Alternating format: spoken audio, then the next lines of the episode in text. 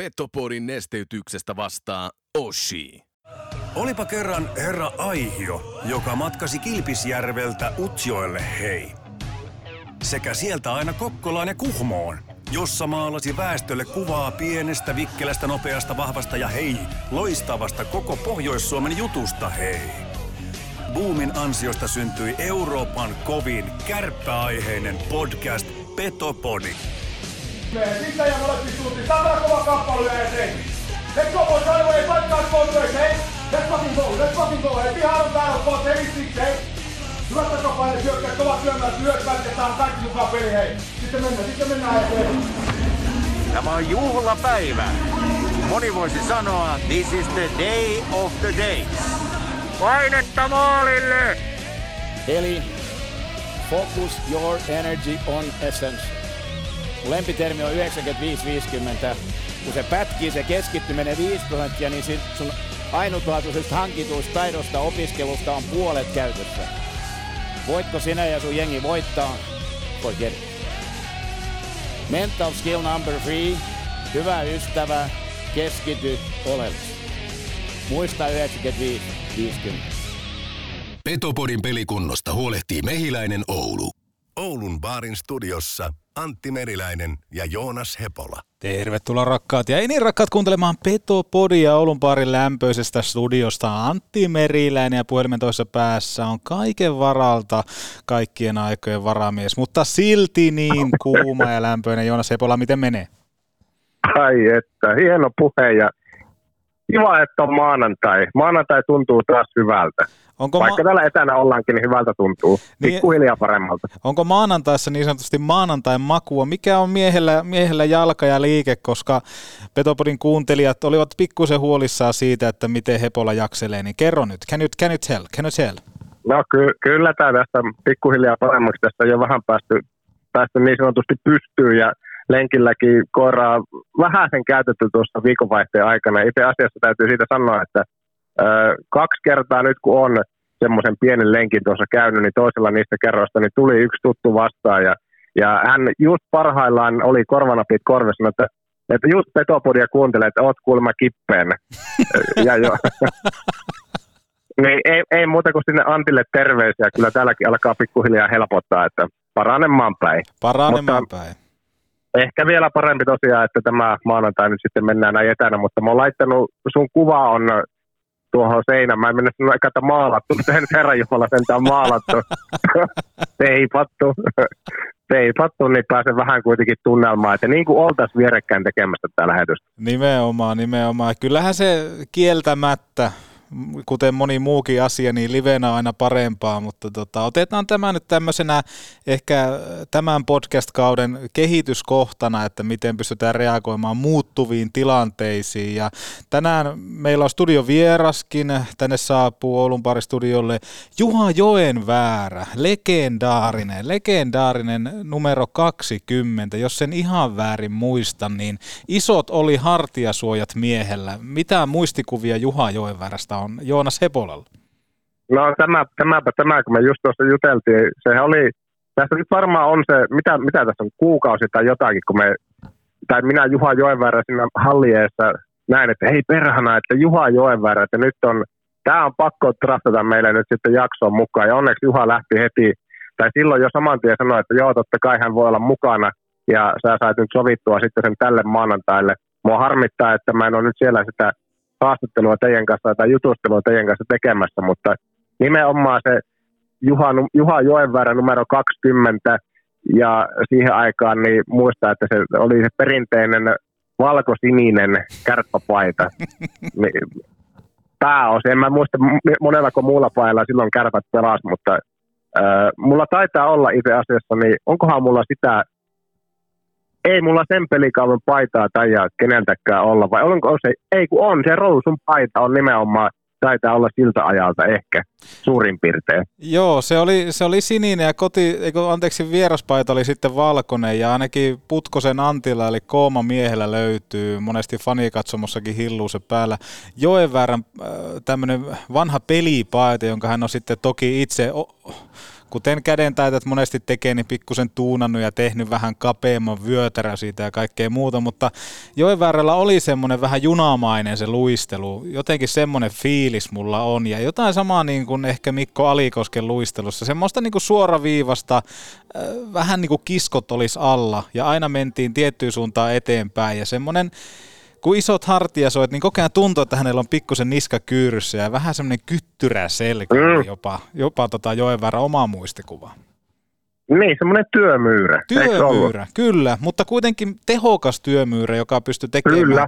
En muista, oliko hänellä minkäänlaiset, minkäänlaiset kädet tai hyvä laukaus. Tuskinpa oli, mutta siis jotenkin jäänyt, jäänyt lämmin muisto Juha Joenvärästä ja kiva päästä häntä tänään jututtaa. Ja kerrotaan nyt kuuntelijoille tosiaan, kun häntä ensimmäistä kertaa tapasit tuossa jäähallin pihalle ja tästä tuli tämä puheeksi tämä vierailu Petopodissa, niin minne Juha Joenväärä oli lähdössä? Voitko avata tätä kuuntelijoille? No ehkä te puhutte tästä sitten ehkä myöskin jaksossa, mutta kyllä, kyllähän hän oli lenkille menossa ja kenen kanssa, niin ehkä hän siitä pystyy vähän avaamaan tuossa myöhemmin. Joo, jätetään roikkumaan. Tuo oli erittäin hyvä. Huomaa muuten, että teikäläinen on Radio Megassa iltapäivää juontamassa. Tässä jätettiin tämmöinen pikku radiojuontajamainen teaseri, eli jutellaan siitä hetken kuluttua. Joo, katsotaan mainoskatko ja pari tiisiä tähän ja kohta sitten jutellaan lisää. Se voi olla, mutta hei, ihan oikeasti. Tänään perataan Jukurit Kärpät peliä sen lisäksi ja jaetaan Röngän voimasarvet, koska tietojemme mukaan tällä viikolla kärpät ei enää pelaa, koska vietetään taukoon, niin sehän on sama käytännössä laittaa sitten Röngän isot ja halutut voimasarvet jakoon myöskin tässä jaksossa.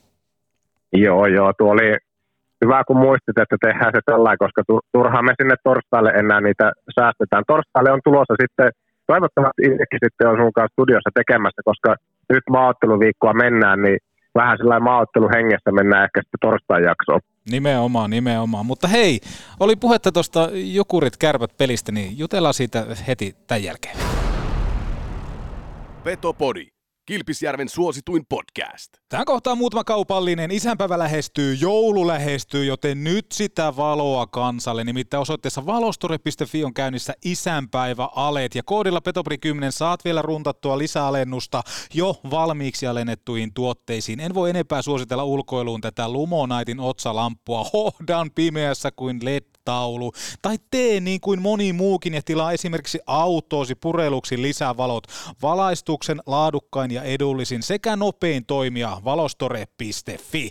Työpaikalla taloyhtiössä kotona on käynnissä neuvottelut. Pohdinnassa on sähköauton latausasema. Ole palaverin MVP ja totea laturiin.fi. Loppuu sitten kaikki väittelyt ja pohdinnat siihen paikkaan. Avaimet käteen periaatteella ympäri Suomen laturiin.fi. Onko pohdinnassasi maalämpö? Onneksi toimijoiden kesken ei tarvitse miettiä, koska sun valinta on oulunporakaivot.fi. Konsernijohtaja Sami Mannisen johdolla poraukset ympäri Suomen. oulunporakaivot.fi. Kärpät, jukurit, tai sanotaanko jukurit, kärpät, ja tämä oli sitten viimeinen ottelu ennen maajoukkuetaukoa ja seuraavan kerran Keltamustat pelaa sitten kotona Raksilassa KKta vastaan marraskuun 15. päivä.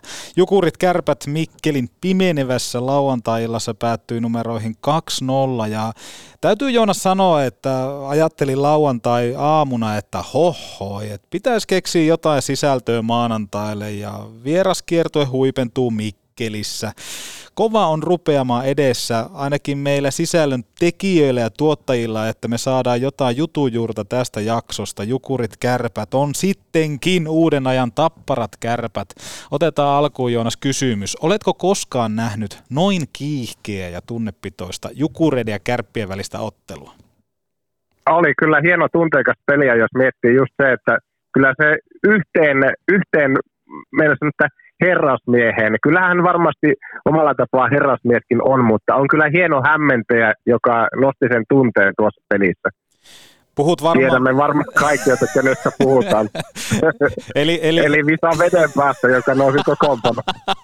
Nimenomaan. Ja siinä sivussa tästä suivaantuneena herra Huuhtanen Jukureiden rivissä. Ja, äh, joo, otetaanpa kiinni tähän Huhtaseen nyt heti alkuun. Ensinnäkin sukunimi on ärsyttävä, koska meille lukihäiriöiselle hän on edelleen Huhtanen, mutta hän on Huhtanen, ää, tottelee etunimiä Niko tietojeni mukaan. Ja hän pelasi kyllä tässä kotipelissään kuin Kukkonen aikanaan Raksilassa, koska Lassella oli aina aina omat säännöt Oulussa ja sai aikaan kyllä mahtavan vastakkainasetteluotteluun ja osuvasti totta kai myöskin laittoi sitten viimeisen naula arkkuun, mutta jotenkin lämmitti kyllä nähdä Huhtanen kentällä. Hän otti yleisön ja jos joskus puhutaan siitä, että, että joku pelaaja haluaa voittaa ja hänellä oli niin sanotusti nahka takana ja semmoinen tietty fokus siinä tekemisessä, eikö näin?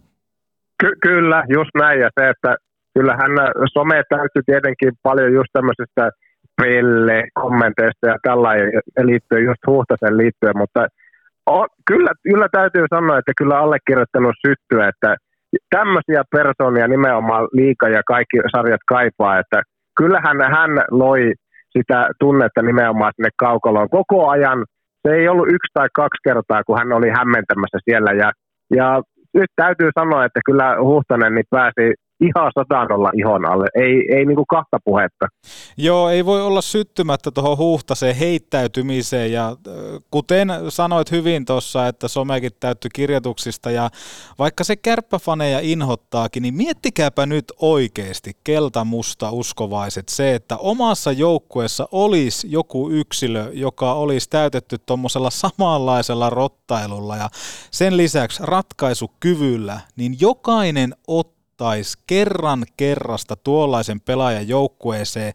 Mä aloin miettiä siinä pelin aikana sitä, että, että miten tämmöisen yksilön saa aikaa ja jos haetaan sitten vertaiskuvaa Huhtaselle, niin lähtisin koittaa kloonaamista, johon sekoittaisin Miska Humaloja, Jari Sailiota, Otto Karvista, Juho Kerästä ja siihen sitten pikku hyppysellinen tämmöistä J.P. Haatajan maalinälkää, ratkaisunälkää, niin siitä voisi syntyä ehkä tämmöinen kloonattu huuhtane. Niin, tuo on aika hyvä. Mulle tuli ehkä jopa vähän yllätyksenä. Huhtanenhan viime kaudella siis pelasi jo Jukureissa ja sitä ennen kävi sen kauan siellä Kanadan juniorisarjassa. Se, että hän on tosiaan vasta 20-vuotias, 2003 syntynyt. Ja se, että äh, hän on tämän kauden Jukureiden paras pistemies siellä Kanadan juniorisarjassa, iski kovia niin kuin pisteitä tauluun. Ja se, että hän on kova hämmentään, niin hän on sen lisäksi myöskin, voi sanoa, että kova pelimies sillä, että pisteitä nakuttaa ja on myöskin niiden puolesta joukkueelle tärkeä pelaaja, että ei ole pelkästään se pelkkä, pelkkä niin sanottu Mikke Max Osten, vaikka nyt osittaisena toisena vertailukohtana, että hämmentää ja on siinä semmoisessa rouhia neloskentän roolissa, joka, joka sitten yksi niistä tärkeimmistä rooleista nimenomaan on pelkästään semmoisen hämmennyksen luominen, vaan että hän hämmentää, mutta hän on samalla myöskin joukkueen niitä tehomiehiä, niin kyllä on aika semmoinen poikkeuksellinen paketti ehkä. Joo, ja nimenomaan tällä hämmentämisellä, ja kuten sanoin, että pelasi vähän kuin Lasse Oulussa, että oli pikkusen omaa sääntöä. Tuomarit katso ehkä Huhtasen toimintaa, mitä tullaan tähän, että rottaili sitä, rottaili tätä, niin kyllä tuomarit pikkusen katto myöskin vähän sormien välistä tätä Huhtasen toimintaa, mutta nimenomaan semmoisia jolla hän pääsi sinne, sinne kärppien ihon alle. Puhutaan vaikka kokeneesta Marko Anttilasta, puhutaan Björkvististä, puhutaan ää, Teemu Turusesta, eli nimenomaan pääsi tiettyihin ja käytännössä koko joukkueeseen ja kärppien valmennuspenkille asti sillä omalla käytöksellä ja meni kiitettävästi ihon alle. Ja yhden tämmöisen hän oli ottanut kyllä selväksi äh, kohteeksi, eli pelipaidat. Hän repii myöskin Björkvistiltä pelipaitaa. Mä en sääntöjä sillä tavalla kokonaisuudessaan tiedä, kuten edelliseen jaksoon viitaten, sieltä, sieltä ei näkynyt tästä paidan repimisestä tätä kicking point motionia, vaan nimenomaan onko se sallittua, että pystyt repimään, koska se ei välttämättä ole sun syy, jos ei se kangas kestä. Eli nimenomaan siitähän ei välttämättä käsittääkseni tuomarit pystyisi antamaan jäähyä, jos tuommoisessa kahakassa repäiset pelipaitaa vahingossa heittomerkejä auki. Joo, se on, se on, se on hyvä pointti. Hän haastattelussa pelin jälkeen myönsi, että hän tässä, että se oli ihan täysin niin kuin harkittu, Kyllä. harkittu tietoinen teko, jonka hän oli oppinut just Mikke Max Osteenilta. Ja no ehkä, ehkä se on niin kuin ainut hänen tekosistaan tuossa viime pelissä, jota nyt ei oikein pysty sillä niin kuin ostamaan, että se ei, se ei kuulu peliin, mutta kaikki mitä, ka, kaiken mitä hän muun teki, niin on jotenkin sillä helppo ostaa, että eh, hän pääsi vastustaja ihon alle ja oli sitten myöskin tärkeässä roolissa omassa joukkuetta, omaa joukkuetta auttamassa, että kaikki pois, lukien, pois lukien tuo paidan repimisjuttu, niin sato kyllä Huhtasen laari. Joo, ehdottomasti. Toi on helppo allekirjoittaa ja hän yritti mun silmään kyllä tehdä myöskin kivistön paidalle pikkusen samaa. Et en tiedä, olisiko tuomarit siinä kohtaa sitten herännyt tähän toimintaan, mutta nimenomaan tuommoista sääntöjen rajamailla ja ehkä niin kuin sääntöjen rajamaiden väärälläkin puolen pelaamista, että nimenomaan yhteenvetona Huhtasesta se, että koko ottelun ehdoton MVP, pois lukien tätä paidan repiimistä, mutta sillä hän pystyi ostamaan Jukureille ne kolme pistettä ja kyllähän Jukureilla oli tuossa missio päällä ja se kyllä oli helppo tiivistää tuohon Huhtasen pelaamiseen ja siellä Jokinen ohjasti kovan, kovin sanoin myöskin koko pelin läpi tuomareita ja sai jollain tavalla myös ehkä sitä kautta Marjamäkeä lämpimäksi, jos en ihan väärin ymmärtänyt nytten tätä penkki, penkkikieltä ja kaikkea muutakin. Eli pikkusen mentiin koko ajan tulkitta, tulkuttaa tuomarille jotain, jolloin se pikkusen ärsyttää vastapuolen coachiakin. Mutta täytyy sanoa, että oli kiva nähdä molempien coachien elävän tunteella ja molemmille siitä ehdottomasti pisteet, koska se tekee ainakin itselle sen, että hei, tätä on helppo ostaa. Ja se teki myöskin sen, että naulinnuin katsomaan sitä ottelua, kun mietitään lähtökohtaa, jukurit, kärpät, vieraskiertojen päätös, ennen maajoukkuetaukoa, niin no, nyt olin koko ajan, vähän kuin Juha Joenväärä, selkäkyttyrässä katsomassa peliä. Joo, just, just sama. Ja ilman, ilman tätä tunnelatausta, mitä se muodostui nimenomaan onko se nyt vähän väärin sanoa, että yksi pelaaja tavallaan sitten suuresti loi sen tunteen? Onko se, onko se liian niin kuin karrikoidusti sanottu? En mä tiedä, onko se karrikoidusti. Olisiko tätä tapahtunut, olisiko tätä tapahtunut ilman Puhtasen edesottamuksia tätä tunnetasoa tähän peliin? Tuskin, tuskin, koska se oli niin erottuva. Etenkin TV-kuvista on monesti vaikea erottaa tiettyä tunnetta ja kaikkea muuta, että sitten se on paljon helpompaa, kun on paikan päällä ja pystyy vaikka seuraamaan. Ihan vaan ottaa yhden pelaajan tai yhden pelipaikan sillä tavalla huomioon, että tarkkailen nyt vaikka tätä sentteriä tässä, että miten keskikaista suorittaa. Mutta se erottu kyllä TV-kuviin todella vahvasti, että kyllä tässä niin kuin jos miettii kolme pistettä ja jos Jukureiden pukukopissa jaetaan voittopelin jälkeen jotain tiettyä palkintoa, niin kyllä varmaan Huhtaselle aika todennäköisesti se on jaettu. No mennäänkö sitten vaikka kokonaisuudessaankin ottelutapahtumiin. Sä nostit esiin tuon sentteripelin, joka sikäli ehkä tuossa lauantai-ottelussa oli mielenkiintoinen. Siellä Jukureilla oli tosi nuorta poikaa kärkisenttereinä – Koivunen jatko kärppien ykkössentterinä. Kolmanteen erään kärpät oikeastaan pyöräytti koko palettinsa uusiksi. Antti Roiko ei ollut pelissä ollenkaan mukana, jonka myötä sitten neloskenttäkin sinne Tiivola oli lyöty nelosen keskelle lähtökohtaisesti alkuun. Ja, ja Hyry tällä kertaa nyt sitten laiturin paikalle ja lopulta sitten Hyry löytyikin paikkansa ykkösen keskeltä Kulleri ja Junttilan välistä. Niin kyllä tuossa aika paljon kaikenlaista tuommoista kerkes peli sisälläkin tapahtuu kärppäkokoonpanossa.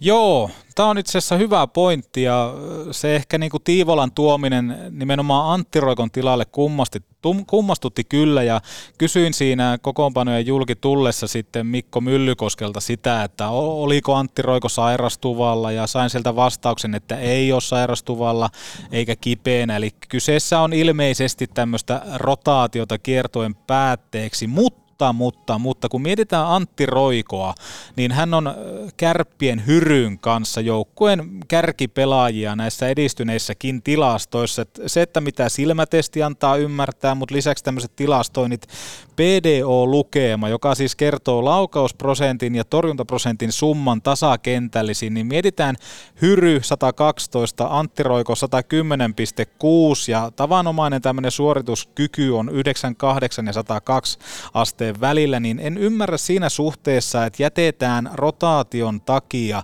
tämmöinen kuuma pelaaja pois kokoonpanosta, kun mietitään sitten vielä Antti Roikoa, niin kyseessähän on nuori pelaaja, jolle sitten taas tämmöinen niin palautuminen pitäisi olla nopeampaa otteluruuhkissa. Ja Tiivola kyllä selkeästi heikens, mikä oli ehkä oletettuakin siihen, kun tuodaan kuuman kolmen tai tämmöisen kuumaan nelosketjuun sitten hämmentää, niin se sekoitti käytännössä sen ketjun koko, koko valtaisen tekemisen, että en ymmärtänyt sitä, että minkä takia Tiivola piti ottaa siinä kohtaa etenkin tuohon neloskenttään. Mut, mutta toisaalta se oli, oli hauska nyt sitten nähdä, että mitä tapahtuu, kun se neloskenttä säretään. Ja mun mielestä ihan sama huomio, minkä sinä teit, että kyllä se neloskenttä Tiivolan myötä niin ei ollut enää ennallaan, että selkeästi heikentyi. Mutta nyt kun se on pitkään stabiilina pelannut, niin oli ehkä kiva kuitenkin sitten tähän marraskuulle nähdä, että mitä tapahtuu, kun se neloskenttä siitä säretään ja lyöää sitten, Hyry laitetaankin yhtäkkiä laitaa ja, ja okei, siellä edelleen sitten Hyry ja Anttila on se sama parivaljakko, mutta Hyry ei pelaakaan keskilinjaa, niin nyt nähtiin ainakin sitä tulosta, että mikä se oli. Mutta mitä se on siitä sitten, että kun se ehkä helpompi, jos Nelonen olisi pelannut omassa koostumuksessaan, niin epäilen, että Hyryä olisi nostettu lopussa sitten sinne taas ykköseen Junttila ja Kullerin kanssa, että Hyry pääsi oikeastaan näkemään nyt tuossa lauantai-pelissä montakin eri roolia, että hän oli nelosen lai, tai pitkästä aikaa laiturin paikalla, ja sen jälkeen hän sai sitten sen mahdollisuuden myöskin pelata siellä ykköslinjassa Kunnerin ja Junttilan kanssa. Joo, ja se kertoo kyllä siitä Hyryn monipuolisuudesta, että mitä hän pystyy molempiin suuntiin tuottamaan. Että tässä kun puhu, ollaan puhuttukin, että mikä se kärppien sentteritilanne tulee olemaan, niin oli kyllä hyvä pointti toi, että myöskin nähdä tässä kokoonpanon muutoksessa vähän semmoista jotain positiivista, että mitä se kärppien peli on, jos se lämmin neloskenttä rikotaan, koska se on ollut Kärpille se sielu, se on ollut se polttoaine läpi, läpi otteluiden, mutta ennen kaikkea toi, että se hyry pystytään ja uskalletaan antaa hänelle myöskin tota hyökkäävää roolia, niin se tuskin on keltään pois, eikä kärpät kyllä tuohon Arttu Hyryn pelaamiseen millään tavalla hävinnyt. Mutta kyllä se, niin kuin tuossa perjantai-jaksossa oli puhetta siitä ja puhuttiin tästä Koivunen, Kunner, Junttila kolmikosta ja nimenomaan siitä Koivusen sentteripelistä, niin jos nyt tuota, tai nimenomaan tuota kolmikkoa kaksi ensimmäistä erää kun seurattiin, niin kyllä se aika paljon päävaivaa tuo siinä, että oikeastaan A, heitä ei voi laittaa yhteenkään hyökkäyspään eikä puolustuspään aloitukseen, että heitä, ehkä yritin heitä jotenkin paljon seurata, että kuinka paljon he on nimenomaan hyökkäys- ja puolustuspään aloituksia. Tuntuu, että heitä piti koko ajan syöttää lentävään vaihtoon ja sen jälkeen sitten koska tiesi, että Koivusen peli, niin ei vaan aloitusympyrässä riitä. Oliko se taas sitten jotakin yli viisi aloitusprosenttia, mm. että se ei, vaan, se ei vaan riitä se sentterin pelaaminen siinä, siinä niin kuin aloitustilanteessa. Se luo hirveän paljon haastetta sitten siihen, että kun ajatellaan, että okei, nyt ollaan hyökkäyspää aloituksessa, niin sä et voi lyödä sun niin sanottua ykköslinjaa kentälle, koska sentteri, ei ole sentteriä, kuka pystyy ottamaan aloituksen. Niin, kyllä. Ja sitten kun se peli lähtee aina hävityn aloituksen jälkeen siitä, että se kiekko pitää saada omalle joukkueelle, niin se antaa, jos miettii, että se vaihto kestää sen 30 sekuntia, 20 sekuntia, 40 sekuntia, niin siitä, että pelataan vähintään se 10 sekuntia sillä, että jahdataan kiekkoa, niin antaa se aina sille vastustajalle sen edun ja sen takia nimenomaan toi keskikaista onkin niin tärkeää, että nyt on mielenkiintoista nähdä, että miten tuohon tullaan reagoimaan. Sitten jos miettii vielä lisäksi tuo sentteripeliin tuossa Jukurit kärpät ottelussa, että kun Jukureillakin on nuoria pelaajia, jotka pelas todella hyvin ja keskikaistalla muutama heistäkin tuossa operoi, niin kyllä siinä näkee kuitenkin sen kokemuksen, että mikä se vaade noissa aloituksissa on. Otetaan nyt vaikka Joonas Kemppainen, joka otti aloituksia 82,4 prosentin otannalla, niin kyllä se kertoo jotain, että, että jotkut, jotka on ikänsä pelanneet keskikaistalla, niin oivaltaa siellä jotain enemmän kuin muut.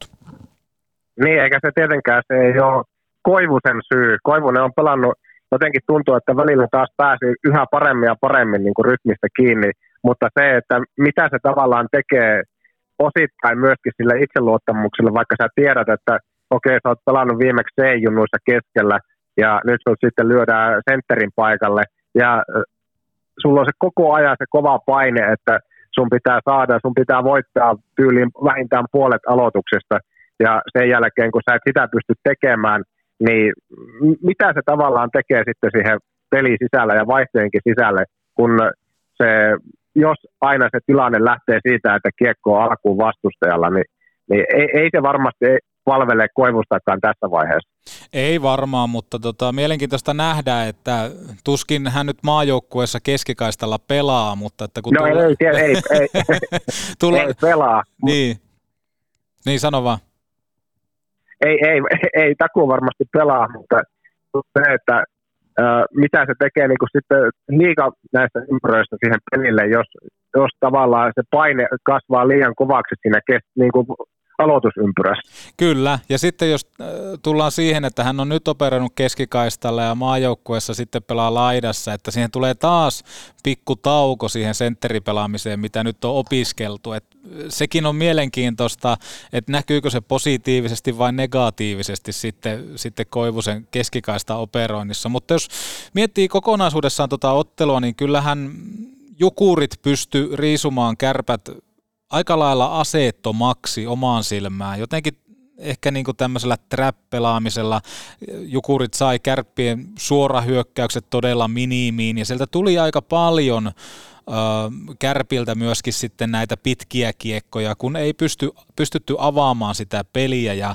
sitten jos osumista ottaa tuon 1-0 maalin, niin kyllä siinä kärpät sai maistaa aika lailla sitä omaa lääkettä, eli nimenomaan tämmöisen hyökkäyspaineen alta sitten Jormakka pääsi pääs karkuun ja todella hieno maali Jormakalta, että tota, toki siinä oltiin pelattu aika pitkään jo sillä viikolla, mutta kyllä Jukurit ansaitsi ehdottomasti noin pisteet. Kyllä varmasti, mutta toden totta, niin kyllä siinä viikko oli varmasti veronsa vaatinut.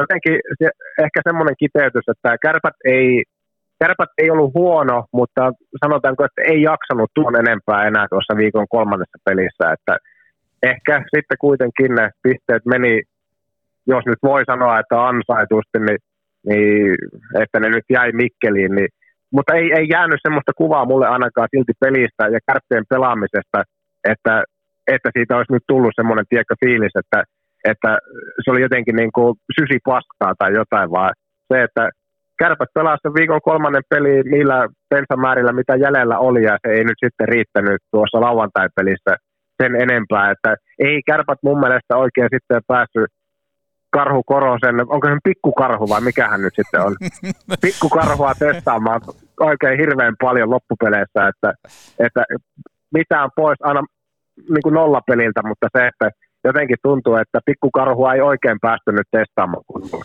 Joo, se voisi olla, että jos Mikko Mesiäinen olisi ollut kaukololaita reporterina tuossa Mikkeli illassa, niin hän olisi pelin jälkeen sanonut sen, että pikkukarhun takana alkaa juhlat, että Markus Korhosen pojan takana tai edessä alkaa juhlat, että hän pelasi kyllä varmaan yhden elämänsä parhaan pelinkin tuohon paikkaan, mutta, mutta hyvin oli kiteytetty kyllä sulta toi, toi niin kuin analyysi tähän, tähän Jukurit kärpät otteluun. Ja ehkä vielä yksi semmoinen juttu, huomio, minkä, minkä tuossa lauantaina tein, se, että mikähän mahtaa olla. Tämä nyt ei vaikuta mihinkään lopputulokseen tai mitään muutakaan, mutta ylipäätään olisi mielenkiintoista tietää, jos siellä on langan päässä kuuntelemassa jotain, jotka Mikkelin jäähallista enemmänkin tietää, niin se, että mikä on Mikkelin jään kunto, koska tuntuu, että pelaajat ja tuomarit oli vähän vuorollaan katollaan ja ihan tämmöisissä kuljetuksissakin tuntuu, että kiekko pomppii ja ylipäätään syötöissä kiekko pomppii, niin se olisi ihan mukava tietää, että missä kunnossa on jää Mikkelissä.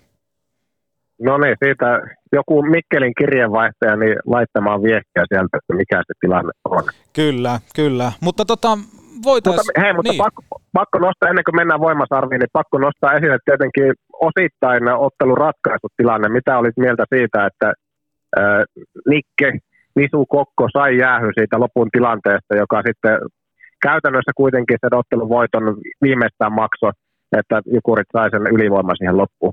Niin. Oliko siinä Kaukokari ja Vuorenmaa, niin oliko, oliko hököllä vai oliko väärä, väärä tuomio? Sehän oli täysin, täysin väärä tuomio, mutta Toisaalta joo, se ehkä laittoi sen viimeisen naulan arkkuun siinä kohtaa, että kärpät ei päässyt hakemaan tasotusta sillä tavalla, kuten varmaan olisi odotettu. Mutta olihan siinä kärpillä muutenkin se koko peli aikaa kääntää se itselleen, mutta Jukurit pelas paremmin. Mutta kyllähän toi tuomio oli klassinen, ää, jos käytetään termiä tuomarifarssi, niin kyllähän siinä oli pikkusen hätiköintiä. Välttämättä ei ehkä nähty koko silmällä tilannetta ja se, että Kokkohan teki siihen semmoisen pienen screenin, joo, mikä on ihan normaalia, mutta kyllähän siinä Jukureiden pelaaja siihen maalirautaan loppupelissä ainakin omaan, omaan katseeseen kääntyi, että tota, en tiedä, kyllähän tuossa toi tilanne meni selvästi ohi ja ihan mielenkiintoista kuulla, että miten se on purettu sitten pelin jälkeen. Niin, ja jännä sillä TV-kuvan perusteella nyt nähtynä, kumpi tuomari nyt sitten, oliko Vuoreheimo vai Kaukokari, joka oli siellä sen tilanteen tavallaan takana, joka mun mielestä kuitenkin saattoi olla hän, joka ensimmäisenä sen kätensä pystyyn nosti.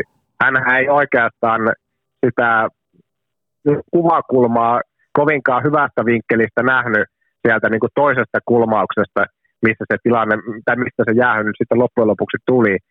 Että mitä näki, oliko se nyt sitten jompi kumpi, en tiedä, kun en, en heitä TV-kuvista siinä pystynyt tunnistamaan, että kumpi oli Vuorehemo vai Kaukokari sitten siellä tavallaan pelin puolella ja kumpi oli sitten siellä toisessa kulmauksessa, että näkikö molemmat sen tilanteen juurikin näin samalla tavalla. Kauempana ollut tuomari näki kuitenkin ehkä, ehkä niin kuin paremmasta vinkkelistä kuin sieltä selän takaa nähtynä. Ja sähän laitoit mulle sitten viestin tuosta tilanteesta, että noi tuomarit saadaan vielä. Ootko rauhoittunut sen tilanteen suhteen? Joo. Oota, mä otan, otan pienen tauon joo, joo mä, mä laitan tähän kohtaan ihan pienen katkon, niin aletaanko sitten jakamaan voimasarvia? Joo, näin tehdään. Petopodi. Aina auki, ei koskaan kiinni.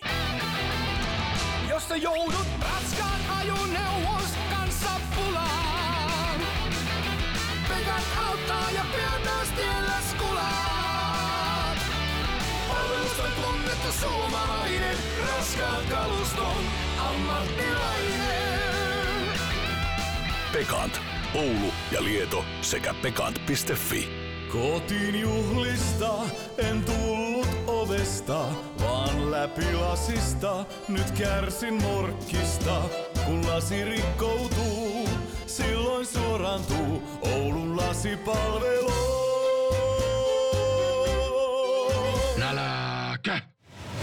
Issonkin näläkään. Grillillännen maistuvimmat evät. Ramin grilliltä, Kempeleestä. Jihaa! Röngän voimasarvet laitetaan jakoon poikkeuksellisesti nyt maanantaina, koska torstainahan ei päästä perkaamaan sitten kärppien pelejä johtuen maajoukkuetauosta ja tässä kohtaa onkin hyvä muistuttaa rakkaat ja enirakkaat kuuntelijat siitä, että kun menette sinne kauppaan, niin ottakaa sitä röngän lihaa. Tuutte huomaamaan, se on pikkasen parempaa ja maukkaampaa kuin missään muualla, koska maussa on se voima ja haastankin teidät jokaisen tutustumaan ja hankkimaan röngän porotuotteita, koska on ollut sitten semmotti sateinen syssy, että kyllä siellä hyvää ja maukkaasta poro on varmasti paketeis. Mutta aletaan jakamaan voimasarvia ja Otan röyhkeästi nyt puheenvuoro itselleen, koska, koska, Ota, ota. koska. Ahmis jakaa ensimmäisen voimasarvensa Arttu Hyrylle oikeutetusti. Onnistui ja läpi ottelun ja oli yhtä varma ja jotenkin rohkea kuin Niklas Kokko, mutta tässä kohtaa yksi sarvi numerolle 57 Arttu Hyry. Ja täältä lähtee ensimmäinen voimasarvi sitten tämmöiselle kuin nimimerkki Hämmentäjä 88. Onko hän siis äh, herra Huhtanen? En, en ole varma. Hämmentäjä, hämmentäjä 88 lukee täällä. Voiko antaa vastustajan pelaajille voimasarvia? Oi, totta kai. Tämä on meidän ohjelma, niin mehän voidaan tehdä jämtä vaan. No niin, no sitten, sitten mä annan Huhtaselle yhden voimasarven. En enempää, mutta kyllähän mun mielestäni nyt täytyy historiallisesti todeta ja antaa vastustajan leiriin yksi voimasarvi, koska hän teki tästä ottelusta kuitenkin sen niin sanotun viihteellisen tapahtuman, joka niin kuin sanoit, sai sut ja sai mut ja aika monet muutkin naulautumaan sitten katsomaan sen ottelun ihan loppuun saakka, niin ehdottomasti voimasarvi Niko Huhtaselle. Aamiksen ka- Viihdearvosta, viihdearvosta ja siitä, että hän tosiaan loi, loi tapahtuman, vaikkakin nyt onkin väärässä leirissä. Toi on rohkea veto ja mä mietin pitkään, että annanko herra Huhtaselle sarvia, mutta sitten toki kun tässä omakin pesti on niin vaakalaudalla, niin en uskaltanut ottaa tota riskiä, mutta arvostan, että teikäläinen pystyy sieltä vähän niin kuin anonyyminä etänä huutelee, niin tota, otit tämmöisen rohkean, rohkean linjanvedon ja tervehdin sitä ilolla ja arvostan. Eteenpäin. Eteenpäin. Ähm, kaksi voimasarvea Ahmiksen puolelta Niklas Kokolle. Antoi joukkueelle mahdollisuuden voittaa. Sen lisäksi tämä hahmomaisuus, mikä hänessä on ja maajoukkue toverilleen, kun otti rankkarin kiinni, nämä lopputuijotukset ja kaikki eleet ja otti yhdenkin nopean hanskan siinä nopean hanskan siinä peliaikana ja hänestä vaan niin huokuu semmoinen, että hän tuulettaa sitä siellä henkisesti ja varmaan pikkusen myöskin kypärä tärrää ja kaikkea muuta, niin herra Huhtasen lisäksi niin yksi tämmöinen hahmo jälleen kerran on Niklas Kokko ja hänelle kaksi voimasarvea. Ja täältä sitten kaksi voimasarvea, Rasmus Orle, ei nyt helvetti, ei nyt kaikki ole. Tämä ihan, menee ihan farsi. Kaksi, kaksi voimasarvea Atte Ohtamaan. Oho, mistä moinen? Mun mielestä olisi pitänyt ehkä jakaa tuossa aiemmin Atelle myöskin tuota voimasarvia, mutta otetaan nyt vähän virhettä takaisin ja annetaan Atelle kaksi voimasarvea tässä kohtaa. Se osittain tulee myöskin tuosta lauantain pelistä, mutta, mutta jo vähän laajemmallakin perspektiivillä. Mun mielestä Atte Ohtama on jälleen noussut sille lähelle ainakin sitä hyvää, hienoa tasoa, mitä Arte Ohtamaata on nähty. Liideri, joka ehdottomasti on jälleen liideri siellä kärppä peräpäässä. Kiva seurata ja Atelle ansaitusti lauantain viimeisten viikkojen tämänhetkisten edesottamuksien myötä niin kaksi voimasarvea.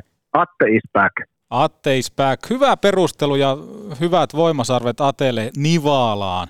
Ahmiksen kolme voimasarvea lähtee Poromafialle kautta kärppäkannattajille. Siellä oli aika iso määrä ja upea määrä kärppien kannattajia, jotka oli kyllä pelissä mukana, ainakin TV-kuvien perusteella, aika lailla samalla äh, nahkatakaisuusasteikolla kuin herra Huhtanen ja se, että tifo nähtiin vieraskentällä, niin se on ainakin omalla kokemuksella aika harvinaista. Hyvä määrä kannattajia, sen lisäksi valkoista paitaa kaikilla päällä, eli yhtenäinen kostuumi. Ja siellä oli tätä läpi Suomen lauleen ja juoden. Ja oliko tämä tehty tämmöiseen niin kuin Fisherman Friend, äh, tämmöiseen niin kuin karkkipussiin tai tämmöiseen pastillirasiaan vähän niin kuin tehty, niin se oli todella hieno ja aika harvoin näkee, ainakin omasta mielestä vieraskentillä, tämmöistä tifo-toimintaa, niin sen takia poromafia kautta kärppäkannattajat, niin kolme sarvea heille. No ehdottomasti täältä hattu nousee ja kyllä tuommoiset, mietin mitä tuommoisetkin nuinkin hienoja ylipäänsä tifojen tekeminen, niin mitä kaikkea se vaatii. Kyllä. Työtä. Työtä. Siis se on, niin kuin, se on järkyttävän kova työ, mikä jokaisen tuommoisen tifo eteen tehdään sitä, nuo on just semmoisia juttuja, jota, jota ei niin edes sinä tajua eikä hoksaa sillä, että nauttii ja ihastelee vaan sitä, että onpa hieno, tarviiko sitä nyt sitten aina lähteä miettimäänkään, että mitä se on vaatinut, mutta, mutta se vaatii ihan järkyttävän määrän työtä. Se on juuri näin. Miten eh, Joonas Hepolan kolme voimasarvea, kelle lähtee? Otan mä vähän aikaa vielä nostan taas tästä tuota, niin itselle sulla... ostan aikaa. Mä että onko sulla siellä Olli Jokinen tai joku muu juk- Jukureiden edustaja? ei, ei, ei ole. Ootan mä tuota, niin kat, katon täältä vielä nopsasti, että onko meillä, onko meillä tuota... Röngän jauheliha jääkaapissa, kyllähän sitä on.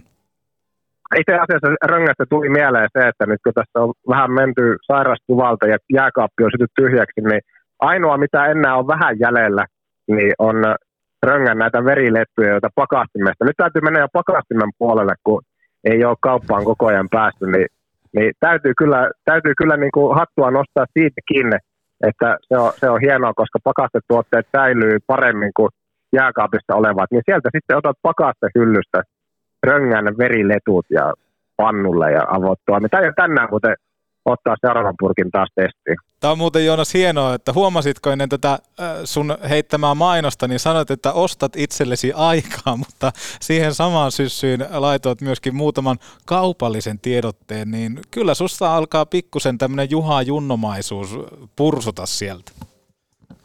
Mä menin tänne kärppäkannattajien someen ja yritin katsoa, että joko heillä on täällä myynnissä seuraavat matkat, mutta en, en hoksannut ei kun anteeksi, anteeksi, 18 ensimmäistä on sitten jälleen kärppäkannattajien matka, niin puffataan sitäkin tähän samaan rahaan. 18. päivä marraskuuta, niin se, se lähtö on kohti Kuopiota. Kuopiota? 10.30 lähtee lauantaina linja-autoasemalta ja, ja sieltähän kannattaa vielä kysellä, että vielä kun kyytiin sopii. Reissuhinta on jäsenille 40 ja muille 50. Sisältää matkat, otteluliput ja hyvän seuran. No se on käytännössä niin kuin ilmanen, siis hyvän seuran.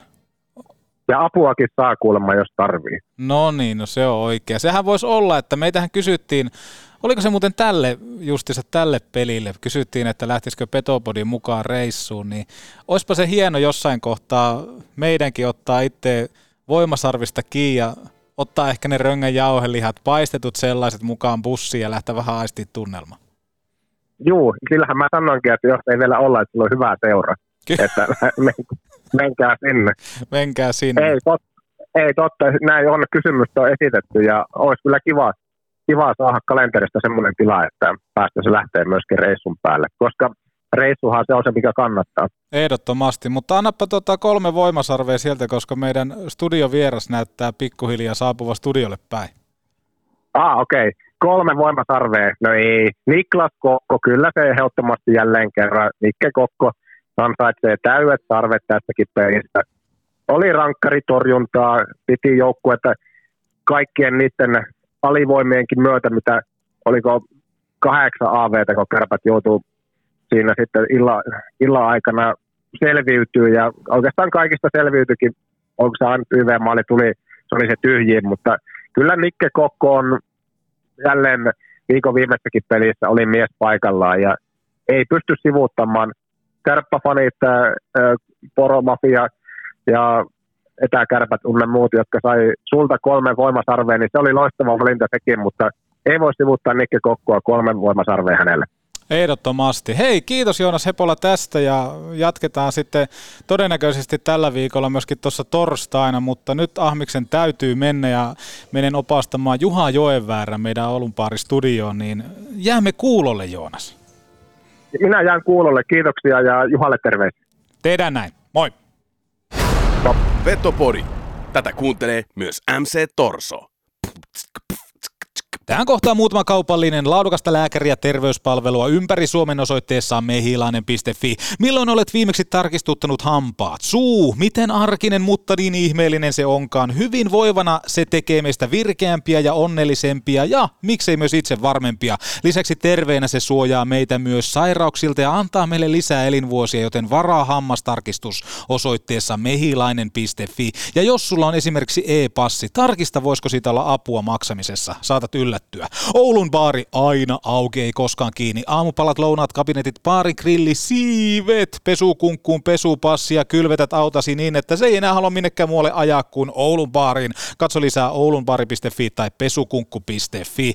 Myy vanha autosi osoitteessa autolle.com ja rakennetaan unelmamme todeksi PYDn sähköautoilla. Hinta yllättää ja samalla myös laatu. Miten olisi Atto Kolmonen ja Dolphin? Nyt edullinen 0,99 korko. Hyi olkoon. Katso lisää autolle petopodi.com. Petopodin seuraava vieras on ex-pelaaja, joka oli aikanaan huolehtimassa siitä, että paha palasi takaisin. Tervetuloa Juha Joenväärä. Kiitoksia ja sehän oli aika paha palata takaisin. Kärpäthän tosiaan yritti kymmenkunta vuotta nousta ja, ja se taisi vaatia yhden konkurssin ja kakkoslivarissa käynnin ja yhden tutotappion ja sitten vihdoin nousun. nimenomaan se ei, ole ollut, se ei ole ollut helppoa tai semmoista nopeaa toimintaa ja aika paljon arpia lähdit heti avaamaan. Perehdytään niihin tässä, tässä tota vierailussa ja mitä kaikkea Juha Joenväärä on päässyt näkemään jääkiekon kanssa, mutta jos sen ihan väärin muista tai jotain muuta, niin en ole lukenut susta paljon, en ole kuullut susta paljon. Miten tämä on niin mahdollista, että Juha Joenväärä on pystynyt olemaan haastattelujen ulkopuolella näin vahvasti, koska ensinnäkin mukava lähteä tutustumaan teikäläiseen nytten tämän vierailun aikana, mutta paljon susta ja haastatteluja on nähty. Joo, ei varmaan ollut niin kiinnostava persona. Meinaatko? No, ehkä sitä on ollut tuolla vähän, etten ole ollut missään hommissa jääkiekko kanssa, mutta toki edelleen kaverit on äh, sieltä jääkiekkopiireistä ja ehkä, ehkä en ole ollut siellä niin paljon sitten esillä. Ytimessä, mutta kuitenkin suoritustaso kaukalossa on ollut sitä luokkaa, että voisi kuvitella, että siitä keksii puhuttavaa ja keksii kysymyksiä ja keksii aiheita kirjoittaa, mutta jos mennään tähän nykyhetkeen nyt ensi alkuun, niin mitä kuuluu Juha Joenväärälle ja mitä Juha Joenväärä puuhailee? Muthan nyt tuossa kesällä nimitettiin Aalto-yliopiston rahoituksen professoriksi ja siinä vaiheessa, kun jääkiekko loppu, mm. niin oli enää gradu jäljellä, tein sen ja sitten, sitten siellä Perttusen Jukka Oulussa rahoituksen professori kysyi, että haluanko alkaa tekemään jatko-opinnot, niin vähän aikaa siinä mietin ja sanoi, että samapa tuo, että eihän tässä ole oikeastaan vielä opiskellut, koska, koska ne tuli siinä aika, aika näppärästi sitten jääkiekko ohella. Niin, onneksi olkoon totta kai, että tästä toi aika hieno, hieno saavutus ja voitaisiin ottaakin ehkä tähän kohtaan pieni juhlapuhe, joka kuultiin täällä tilaisuudessa. Petopodi oli paikalla. Kaikille meidän kannattajille ja nimenomaan sieltä Kilpisjärveltä, Utsjoelta, hei, ihan sinne Kokkolaan, Kuhmoon, eli loistava kannatus, hei. Kiitoksia. Ja tämä ehkä alustuksena siihen, että kun ensimmäinen ajatus tälle Petopodissa vierailulle oli, niin Joonas Hepola, meidän toinen, toinen juontaja, oli tuossa jäähallin pihalla ja törmäsi siellä ensinnäkin Juha Junnoon, mutta sen lisäksi Juha Joenväärään, niin olitte lähtemässä ulkoilemaan ja lenkille, niin onko tämä teidän dynaaminen duo, ku, kuinka aktiivinen ja missä kunnossa veljekset menee? Oi, anteeksi. Noin. Juhahan niin. on ihan älyttömässä tikissä, että kyllä siinä on niin kuin hengästyttävää pysyä perässä, kun juttua tulee koko ajan ja, ja mukavia, mukavia reissuja ollut siinä. Ja itse asiassa tässä niin kuin on joutunut menemään vielä maskiin. Tässä, tässä on ollut vähän terveyden kanssa ongelmia, niin tässä ehkä noin vuosi sitten sairastui syöpään, niin on, on ollut sitten mukava, että on paljon ollut, ollut ystäviä ja kavereita, jotka, jotka on sitten niin kuin ollut, ollut yhteyksissä. Ja sitten Juha, Juha soitti tässä yksi päivä, että hän on kuullut, että, tuota, että, että on nyt ihan, ihan hyvässä kunnossa ja sitten pyysi, että lähdetään, lähdetään lenkille, että hän, hän käy päivittäin kävelemässä. Ja sittenhän me ollaan tässä melkein, melkein viikoittain käyty, käyty kävelemässä ja muisteltu vanhoja, niin ne on ollut, ollut tosi hauskoja reissuja ja siellä, siellä ollaan käyty, käyty läpi erinäköisiä juttuja ja mitä, mitä silloin tapahtui aikana, aikanaan Divarissa ja nousuaikana ja ollut, ollut tosi, tosi virkistäviä reissuja, eli niissä merkeissä ollaan aina silloin tällöin käyty kakkostseitseen kanssa kävelemässä. Toihan on aika mahtavaa ja kertoo myöskin tästä Juhan persoonasta ja se, että miten hän ottaa nimenomaan entiset pelaajat ja totta kai nykyiset ystävät ja silloisetkin ystävät huomioon. Eli nimenomaan soittaa, että moi, kuulin, ettei kaikki ole välttämättä hyvin ja lähdetään juttelemaan, lähdetään niin kuin liikunnan kautta tuomaan semmoista valoa siihen arkeen. Aivan. Ne on ollut ihan hauskoja reissuja ja, ja paljon muut, muutkin on ollut, ollut tässä yhteyksissä, että tavallaan vaikka on ollut tietenkin pois, pois näistä pelihommista, niin paljon semmoisia pelikavereita, joita ei ole tietenkään nähnyt pitkää aikaa, mutta sitten taas kun soittaa tai laittaa viestiä, niin kaikki alkaa sieltä ihan samalla lailla kuin oltaisiin edelleen tuolla pukukopissa ja ne on kuitenkin niin semmoisia juttuja ollut, että eihän niitä oikeastaan missään muualla ole päässyt kokemaan. Niin, toi on kyllä se yksi iso voimavara monellakin, joka joukkueurheilua on päässyt elämään ja hengittämään nimenomaan se, että kuinka paljon sieltä jää henkilöitä myöskin sen kaukalon tai futiskentän ulkopuolelle, että se on, se on hämmästyttävää, minkälainen vertaistuki ja minkä, kuinka paljon sitä löytyy sitä samahenkistä porukkaa jakamaan niitä arjehuolia. Joo, kyllä sieltä löytyy, löytyy sitä porukkaa ja, ja se on ehkä tuossa niin kuin joukkueurheilussa se yksi, yksi suola ja taisi olla tuossa just joku tutkimus valmistunut, että, että joukkueurheilu auttaa kaikista eniten mielenterveysjuttuihin, että sieltä, sieltä löytyy ne kaverit ja oppii, oppii toimimaan sitten ryhmässä ja mikä, mikä sitten hienointa, monesti ne pysyy sitten niin kuin läpi, läpi elämän. Sopiiko kysyä tässä kohtaa, että kun diagnoosin olet saanut, että missä, missä mennään tässä kohtaa sitten?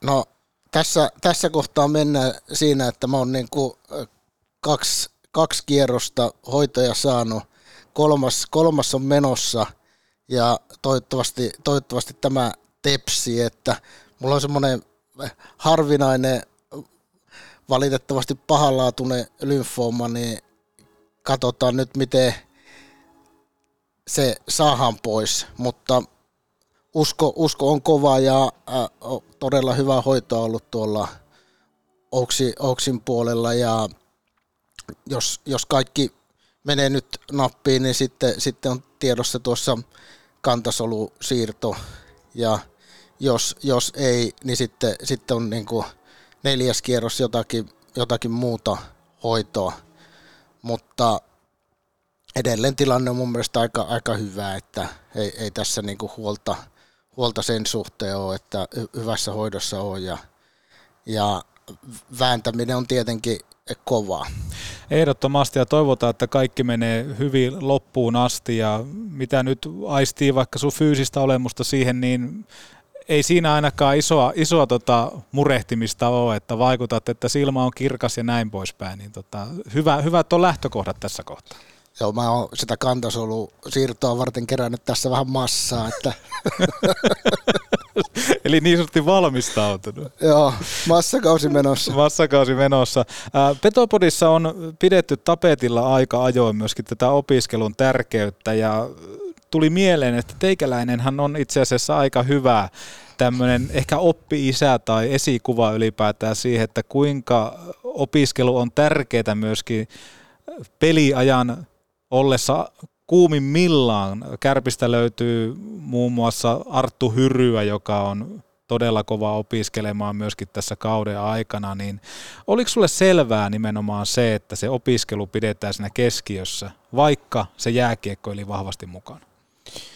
No, silloin kun mä tavallaan tein niin sanotusti läpimurtoa, niin kärpäthän oli ykkös-kakkosdivarissa, mm. eli se tilanne ei ollut niinku ihan, ihan samanlainen, mitä se nyt on.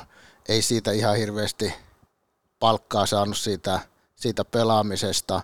Niin silloin oli tietenkin aivan luonnollistakin opiskella ja aika monethan lähti siihen aikaan Oulusta pois ja lähti, lähti jopa lukioon tai sitten suoraan, suoraan niin kuin aika, aika junnuna muihin etelä, etelän liikaseuroihin, mutta itse silloin jäin, jäin, jäin, tänne ja siinä, siinä sitten niin kuin alkoi aika luonnollisesti opiskelu yhtä aikaa.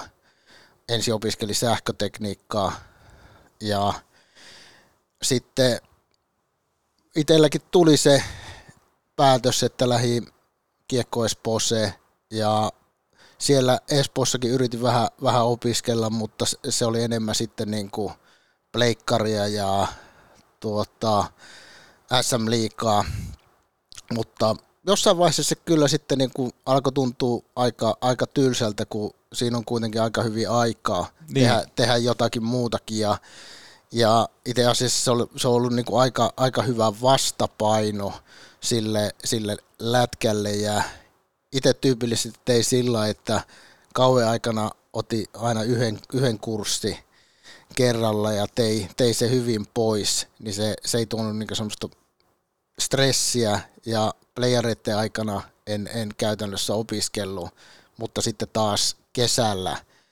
tein eh, kaikissa mahdollisissa kesätenteissä tein sitten tenttejä pois. Ja totta kai siihen, siihen aikaan niin kuin ei ollut kovin paljon ryhmätöitä, pysty hoitaa tentit tentteinä, niin se, se oli niin kuin ehkä, ehkä helpompaa verrattuna mitä, mitä monissa paikoissa nykyään yliopisto-opiskelu esimerkiksi on, että on aika paljon ryhmätöitä ja joutuu, joutuu olemaan enemmän paikalla. Ja totta kai alana sitten, kun vaihdoin eh, insinööriopinnot taloustieteeseen, niin taloustieteessä ehkä oli, oli sitten määrätyllä lailla helpompi tehdä vain niin tentteen kautta ne opintosuoritteet. Niin ja nimenomaan se, että kun on aika paljon sitä aikaa, kun sanoitkin, että pikkuhiljaa kävi jopa tylsäksi se, että jotain muutakin siihen jääkeikon oheen, ja sitten tullaan vielä nykypäivään, missä tämä etämahdollisuus on oikeastaan moninkertaistunut ja antanut vähän niin kuin vähemmän niitä vastaväitteitä siihen, että kun ei pystyisi opiskelemaan, niin kyllähän toi niin kuin pääkopalle varmaan antaa todella paljon ja toi on aika fiksua, mitä olet tehnyt että se, että niin kuin yksi kurssi kerrallaan, eikä lähde niin kuin ahmimaan sieltä täältä, vaan keskittynyt siihen yhteen juttuun, vähän ehkä niin kuin urheilussakin, että vaihto kerrallaan ja siitä eteenpäin. Joo, se ainakin sopi mulle silloin hyvin ja sitten hoidin vielä kielet siinä, siinä niin kuin aika alussa alta pois, koska niissä piti olla paikalla ja ne, ne oli vähän niin kuin haastavempia hoitaa, niin se, se ehkä oli sitten niin kuin myöhemmällä, myöhemmin katsottuna hyvä vaihtoehto, varsinkin sitten kun lähi Oulusta poissa Tukholmaa ja Italiaa, niin siellä, siellä niin kuin olisi ollut aika hankala hoitaa, hoitaa sitten Saksa-opintoja. Mutta toisaalta sitten Ruotsin opinnoista sai vähän, vähän anteeksi, kun oli ollut Ruotsissa ja pystyi, pystyi niin kuin hoitamaan ne osittain suullisestikin. Toi on, toi on viisasta puhetta ja ehkä semmoinen oppi nuoremmille kuuntelijoille, että vaikka nykyään pitää olla nuorena jo NHL ykkösvaraus ja kaikkea muutakin, niin pitäkää aina kuitenkin korvan takana, että ura saattaa päättyä hetkessä tai jopa omaa motivaatio, että se tuntuu, että ehkä tämä lätkä ei olekaan se mun juttu. Eli nimenomaan tehdä sitä opiskelusta ja sillä opiskelulla jonkun näköinen pattia tai sanotaanko ehkä niin kuin peruste sille, että sitten kun se elämä alkaa jääkiekon jälkeen, niin on joku suunta, mihin mennä, koska se on aika tylsää myöskin olla koko ajan vaikka vapaalla. Aivan, ja sitten ehkä semmoinen niin kuin mielenkiintoinen juttu on myös, että osa seurajohtajista ja varsinkaan valmentajista ei, ei ymmärrä sitä, että joku pelaaja opiskelee. Osa valmentajista on tavallaan elänyt koko elämänsä siellä jääkiekkokopissa ensin, ensin pelaajana ja sitten, sitten apuvalmentajana ja sen, sen jälkeen päävalmentajana. Ja sitten niillä ei ole oikein niin kuin mitään käsitystä oikeasta elämästä. Että osa valmentajista ei hyväksy sitä, sitä että niin kuin pelaajat opiskelee. Niillä on heti päällimmäisenä ajatuksena se, että, että se kaveri ei pistänyt 100 prosenttia, Just tämä. 100 prosenttia tähän, tähän peliin, että ja äh, ehkä, ehkä itselläkin ollut jotakin, jotakin accidenttejä sen suhteen, kun kesällä, kesällä kysyi, että saanko, saanko olla yhdet treenit poissa, että käyn tekemässä tentin, niin coachi, coachi meinasi saada siinä aivohalvauksen, niin, niin ehkä, ehkä siinäkin on niinku semmoista niinku pientä, pientä niinku valistuksen paikkaa. Ja nyt vieläkin kuulee, kuulee näitä, näitä samoja juttuja sitten, sitten nuoremmilta pelaajilta ja, ja joltain vähän kokeneemmilta pelaajilta, kun jutellaan, jutellaan tuolla jossain, että niin kuin ehkä, ehkä valmentajilla on tämmöistä taipumusta, että ne, ne ajattelee, että se on niin kuin siitä jääkiekosta pois vaan se voisi antaa nimenomaan lisää sille. Ja hyvä pointti oli ja nosto toi, että kun puhuin tässä nuoremmille, niin otit myöskin nämä, jotka päältä katsoi, eli valmentajat ja muutkin seurajohtajat, että, että uskokaa siihen, että se opiskelu oikeasti tekee hyvää, koska on, onhan välillä se muistikortti ihan hyvä välillä tyhjentää, että sinne saa jälleen kerran uutta tilaa. Ja tämä voidaan niinku ajatella sillä tavalla, että nykypäivä, että kun sanoin tuossa, että kun pitää olla NR ykkösvarassa ja kaikkea muuta, sen lisäksi sosiaalinen media, jotkut saattaa miettiä, että pitää olla sen verran sen verran seuraajia ja sen verran sen verran kuvi, kuvista tykkääjiä, niin se ulkopuolinen paine tai että mitä itse jokainen yksilö lähtee sitten kuvittelemaan, niin se, että jos siihen pystyy sisällyttämään jonkun opinnon tai jonkun opiskelun tai jonkun kurssin, niin se vaan antaa lisää tämmöistä ehkä taukoa tämmöiselle muulle stressaamiselle. Joo, ja sitten siinä on myös se toinen, toinen puoli, että se ei ole aina, aina niin mustavalkoinen, että joskus voi olla niin kuin parasta, että ei välttämättä sitten niin kuin opiskele, että siellä saattaa olla nuoria pelaajia, jotka on yhtä aikaa suurin piirtein 18-vuotiaiden 20 maajoukkueessa ja sitten on liikassa, liikassa läpimurtoja samaan aikaan pitäisi lukiossa suorittaa hyvin, niin joskus, joskus se on vaan niin kuin liian kuormittavaa se opiskelu ja ehkä, ehkä silloin niin kuin, tässä on niin kuin muutamia tapauksia, missä on lyöty all in mm. niin, niin sanotusti jo nuorena ja, ja se on todennäköisesti ollut niin kuin parasta, parasta vaikka, vaikka se siinä, siinä vaiheessa niin kuin on, on loppunutkin se koulu, niin siellä on aika, aika hyviä, tuloksia sitten ollut, ollut jääkiekosuhteen, että, että mä, mä en niin kuin missään nimessä sano, että aina, aina niin kuin pitäisi, pitäisi opiskella ja pahtaa, että pitää aina katsoa kuitenkin se, niin kuin se kokonaiskuorma, mitä, mitä siellä on. Ja se on niin kuin äärimmäisen hankala, hankala kysymys, että miten, miten se pitäisi niin kuin hoitaa, mutta joka tapauksessa niin se kannattaisi yrittää hoitaa sillä lailla, että se ei, se ei niin ihan älyttömästi niin kuormita. Mm. Ja vaikka, vaikka sitten laittaisi all in, on se, on se sitten jääkiekko tai johonkin muuhun urheiluun, niin eh, sen, sen pystyy sitten hoitaa mahdollisesti niin kuin myöhemminkin, että mitä, mitä tässä on urheilua seurannut, niin on, onhan se kilpailu aivan äärimmäistä. Että jos, jos on se mahdollisuus ja, ja, ja että pääsis, pääsis ihan, ihan huipulle, niin ehkä, ehkä monesti semmoisessa tapauksessa on niin kuin sitten viisasta ja perusteltua laittaa se ihan, ihan kokonaan all in. Mutta sitten taas, kun sulla on ura aika stabiilissa vaiheessa ja pelaat esimerkiksi SM Liikaa, niin siinä, siinä varmasti, varmasti jää niin kuin aikaa jollekin muullekin kuin urheilulle ja pleikkarille ja somelle – niin siinä, siinä vaiheessa sitten niin kuin mun mielestä niin kuin kyllä kannattaa niin kuin jotakin muutakin tehdä, että kyllä siinä niin kuin sitten älyllisesti ihan kuolee. Toi on viisasta puhetta ja tähän voi niin kuin moni varmasti samaistua ja mukavaa, jos joku kokee uuden aha-elämyksen ja ehkä ajatteleekin, että jos on vaikka junnuvalmentajana tai joku muuta, niin alkaa miettiä sillä tavalla, että no hetkinen, että mitenhän vaikka tuosta pelaajasta saataisiin paremmin irti, niin se voi olla yksinkertainen syy vaikka sille, että miten jos se alkaisi vaikka opiskelemaan, eli nimenomaan tuodaan muutakin sen lajin oheen, mutta mennään tässä kohtaa Juha Joenväärän uraan ja sä oot kärppäkasvatti, ja sun ura lähti aikanaan liikkeelle myöskin täältä Oulusta, niin vie meidät Juha sinne alkulähteille. Miten kaikki sai alkussa? Miten Juha Joenvärstä tuli jääkiekkoille?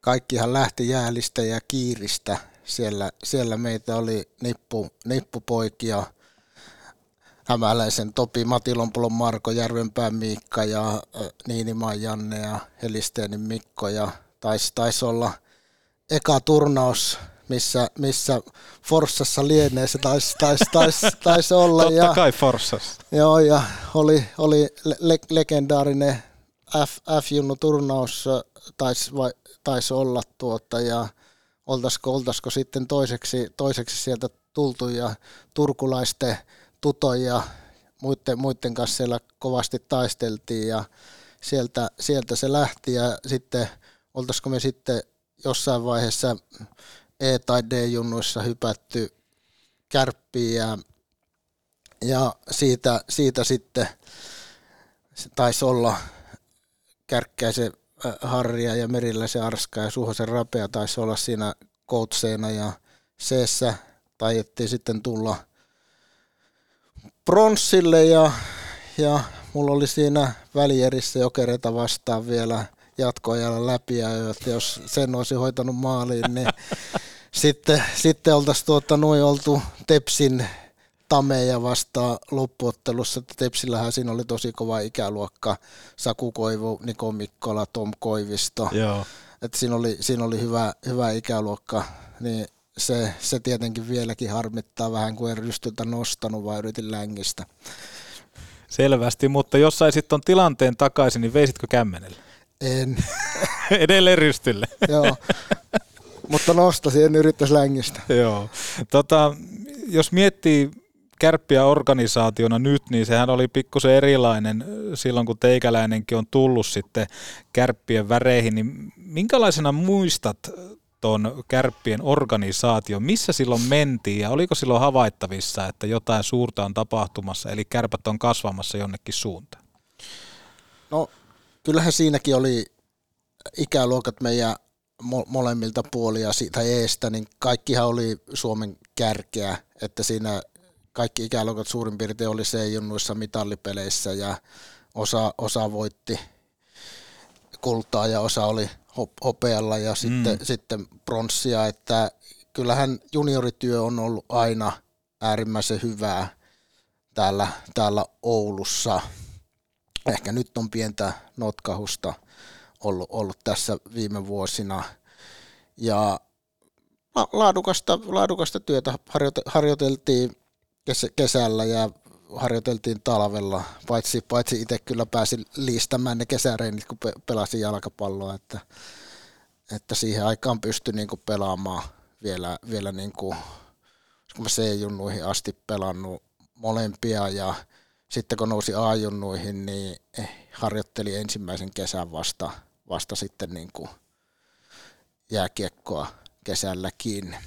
Toi on muuten hyvä syy välttää jääkiekon kesäharjoittelut pelaamalla futista. Se on, se on jotenkin semmoinen, että itse ottaisin kerta kerrasta sen, että pääsis kesällä kirmaamaan futiskentälle, entä se, että jonnekin pururadalle juoksemaan. No, meillä oli hyvä, hyvä joukkue. Me oltiin vielä C-junnuissa, oltiin Helsinki Cupin loppuottelussa, niin kyllä niistä on jäänyt mahtavat muistot.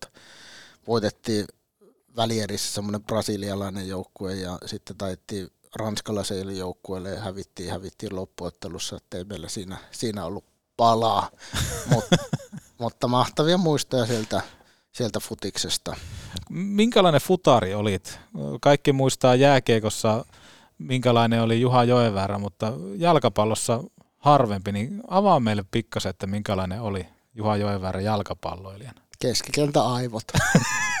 Eli miten se nyt sanotaan, että, että pystyt niinku jakamaan sieltä peliä ja ylipäätään, että kaikki lähtee susta. Se olit vähän niin kuin Kevin De Bruyne ehkä niin kuin nykyisestä Manchester Citystä. Eikö se Graxiani, se italialainen aika hullu, hullu siinä tuota, keskikentän alempana pelasin Kiljusen Vesku, oli tietenkin, kun sillä pysyi pallo hallussa ja se oli vähän taitavempi, niin se sitten niin kuin hoiti se hyökkäysvastuun ja, ja nämä tämän tyyppiset tilanteet. Ähm, debyytti Kärppien edustuksessa oli ykkösdivaarissa. Pökö Karjala taisi olla silloin valmentajana. Joukkueessa oli Reijo Ruotsalaista, Kari Jalosta muun muassa tämmöisistä niin kuin tunnetuimmista, isoimmista nimistä, Harri Aho, Jouni Loposta.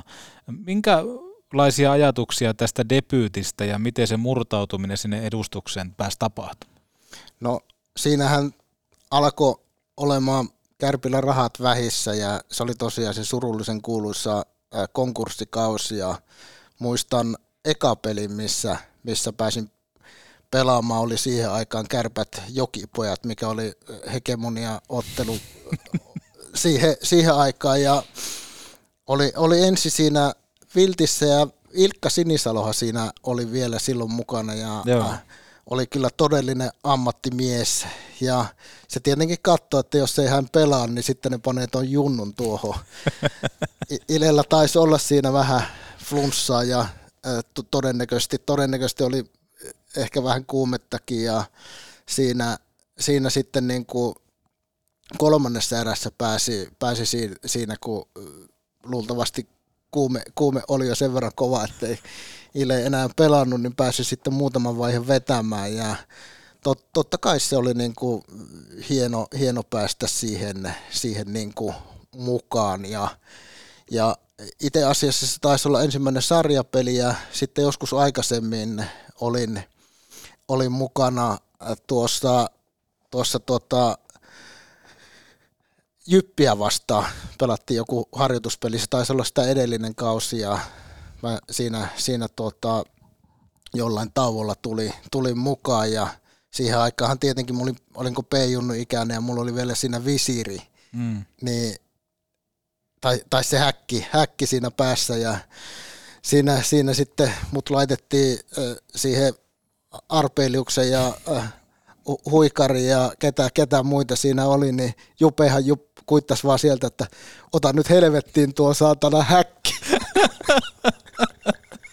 Että kun pääsit pelaamaan semmoisen ihan, ihan hyvien pelimiesten kanssa. Joo, niin Jupe, Jupe kuittasi, että ota tuo häkki helvettiin, mutta sitten, sitten huoltaja pelasti sieltä meski, meskihuusi, että se on junnu, että se on alaikäinen, että se, se, sen on pakko pelätä tuo häkin kanssa. Mutta pelasit äh, nuorempana kuin kokenut pelimies ilmiselvästi. joo, joo, siinä oli sitten, taisi, taisi olla Leo Kudas, jonka, jonka poika Ratko Kudashan on aika Joo. kova, kovaotteinen pelaaja NRissä ja isä, isä oli ihan yhtä hullu. Niin se, se oli kyllä semmoinen määrätynlainen kokemus mennä maali eteen, kun sieltä alkoi tulemaan mailaa vähän lujempaa. No varmasti. Tota, sanoit tuosta, että, että kuuluisa konkurssikausi, niin oot päässyt sitäkin tuossa näkemään. Niin minkälaista se oli? No, olihan se määrätynlainen Pysähtymisen paikka. Niin, ja siinä niin kuin sitten käytiin, käytiin läpi, että mitä seuraavaksi ja, ja taisi tais mennä niin kuin siinä kaikkien pelaajaoikeudet taisi mennä arsenaaliin sinne roskapankkiin. Joo. Ja ne, ne oli siellä ja sitten tavallaan siinä niin kuin Hannu Rouru, johollahan kärpät, kärpät tai se määrätty porukka, joka yritti pelastaa, niin koitti, koitti sitten saada niitä pelaajaoikeuksia sieltä arsenaalista sitten, sitten kärpille. Ja, ja se, sehän tuota, ei ollut aina ihan itsestään selvää, että päästään, päästään pelireissuun, että kun ei, ei ollut rahaa ja siinä, siinä sitten osa, osa pelaajista sitten niin kuin myös, myös niin kuin hoiti sitä rahaa. Muista esimerkiksi Aho Hapan hommanne, hommanne jotakin kautta rahaa, että saadaan, saadaan pensaa tai, Joo. tai että päästään, päästään reissuun. Ja sitten kun, sitten kun päästiin, taittiin mennä kiekko 6 7 vastaan tuonne Turkuun pelaamaan ja se, se oli ehkä joku tiistai tai keskiviikko, joku, joku päivä aamulla lähdettiin viieltä tai kuuelta ajamaan semmoisella bussilla, jossa, jossa oli vaihdettu rekan moottori ja se vähän haisi, haisi se pakokaasukin siellä bussissa, mutta sillä me vaan sinne niin kuin köröteltiin ja mentiin, mentiin tosiaan Turkuun ja se oli tasainen peli, Kiekko 67 oli siihen aikaan, taisi olla Tepsi Farmi, se oli hyvä, hyvä joukkue ja, ja siinä sitten kolmannen erän puolessa välissä meillä oli ylivoima, Mm. niin äh, Raution kaitsu huutaa siellä sitten, että missä Arppi, missä Arppi? Niin sitten, sitten selvisi siinä, että Arppi oli lähtenyt jo junalla kohti Oulua, kun sillä oli sunnuntai-aamuna näyttö, että ilmeisesti oli joku yksi tai kaksi jo niin kuin löytä, löytämässä asiakkaan, niin sitten, sitten siellä ylivoimassa ei näkynytkään miestä, niin emme sitä taittu kuitenkaan neljällä sitä ylivoimaa pelata, mutta olihan se tietenkin niitä aikoja, että ihmisten piti saada toimeentulo jolla, jollakin, niin. Ja toi on, toi on niinku nimenomaan se, mun mielestä toi tarina on itsessään jo yksi, yksi parhaita, mutta se ehkä niinku saa myöskin semmoisen ihmisen tajuamaan, joka ei siinä hetkessä ole ollut tai vaikka seurannut kärppeä, niin saa ehkä ne niinku realiteetit myöskin huomattua, että mikä se oikeasti on. Eli nimenomaan kesken peliin lähdetään vieraspeli kiertueelta niin sanotusti myymään asuntoja, joka toimii siis tämä niin kiinteistön välitysleipätyönä, niin se on ollut sitä aikaa. Joo, kyllä se oli määrätyllä lailla eri, erilaista ja sitten mä siinä esimerkiksi Raution Kaitsu on niin kuin hyvä esimerkki siitä, että jäi, jäi vielä sitten kuitenkin niin kuin pelaamaan Oulu ja kuin ammattimaisesti Just. Ho- hoiti, hoiti kaikki asiat. Kaikki reenit veti, veti ihan täysillä, kaikki pelit ihan, ihan täysillä. Ja tavallaan niin kuin siinä tuli itselle se, niin kuin se ymmärrys, että ihan sama mitä tapahtuu, niin aina, aina vedetään, vedetään niin kuin täysillä. Ja äh, totta kai Kaitsu siinä pelasi omaa seuraavan vuoden sopimusta, että vaikka asiat nyt ei mennyt Oulussa ihan sillä niin kuin porukka oli olettanut, että kärpät palaa mm. nyt vihdoin liikaa, mutta tulikin konkurssi, niin, niin silti oltiin niin kuin äärimmäisiä ammattilaisia siellä jäällä. Niin sitä mä niin kuin ihaili siinä ja niin kuin se oli itselle semmoinen niin kuin hoksautus, että, että ihan sama mitä tapahtuu, aina pitää vetää täysillä ja, ja sitten tavallaan niillä oli kuitenkin koko ajan näillä kokeneemmilla pelaajilla se liikan vaatimustaso siellä niin kuin mielessä, että mitä se vaatii. Ja sieltä tuli sitten niin kuin vinkkejä, että jos haluaa murtautua sinne liikaa ja pelata siellä, että mitä, mitä pitää tehdä, että saa, saa sieltä pelipaikan. Se oli ehkä semmoinen niin kuin hyvin opettavainen vuosi itselle sen suhteen. Ja nimenomaan toi on tärkeää, että siellä on ollut esimerkiksi vaikka yksi vahva tyyppi, joka on pitänyt sen vaatimustason korkealla ja nimenomaan sen, että se on saanut aikaan myöskin tämmöistä yhteisöllisyyttä, eli herätettyä muitakin siihen, että vaikka nyt on ollut pettymys ja nyt on konkurssi tullut ja näin poispäin, ja kun kakkosesta, kakkosessa pelataan, niin se, että silti joka päivä, joka vaihto, joka harjoitus vedetään täysillä, niin se antaa semmoisen tietyn riman ja jälleen kerran, kun mennään pohjalle, niin sieltä pitää jotenkin lähteä kiipeä ylös. Ja toi on varmaan ollut semmoinen niin kuin alkutikaas tai tikapuut, mitä pitkin sitten on lähdetty kiipeämään ylös. Joo, kyllähän se sitten määrätynlainen alku oli se kakkos, kakkosdivari, kun pelattiin, pelattiin vielä sitä pohjoislohkoa, niin e, eihän niiden pelien se vaatimustaso niin. ollut, ollut ihan, ihan älytö. Ja sitten kuitenkin tiedettiin, että kun mennään jos päästään sinne jatkosarjaan, niin siellä on kuitenkin niin kuin hyviä joukkueita, kun Joesuu teki sinä samana vuonna, taisi, taisi tehdä konkurssi, Joesuu taisi olla siellä Kotkan Titanit, olisiko, olisiko ollut jotakin, olisiko ollut sportti, niin siellä, siellä oli niin kuin hy, hyviä joukkueita, että se nousu sieltä ykkösdivariin ei, ei ollut mikään, mikään itsestäänselvyys.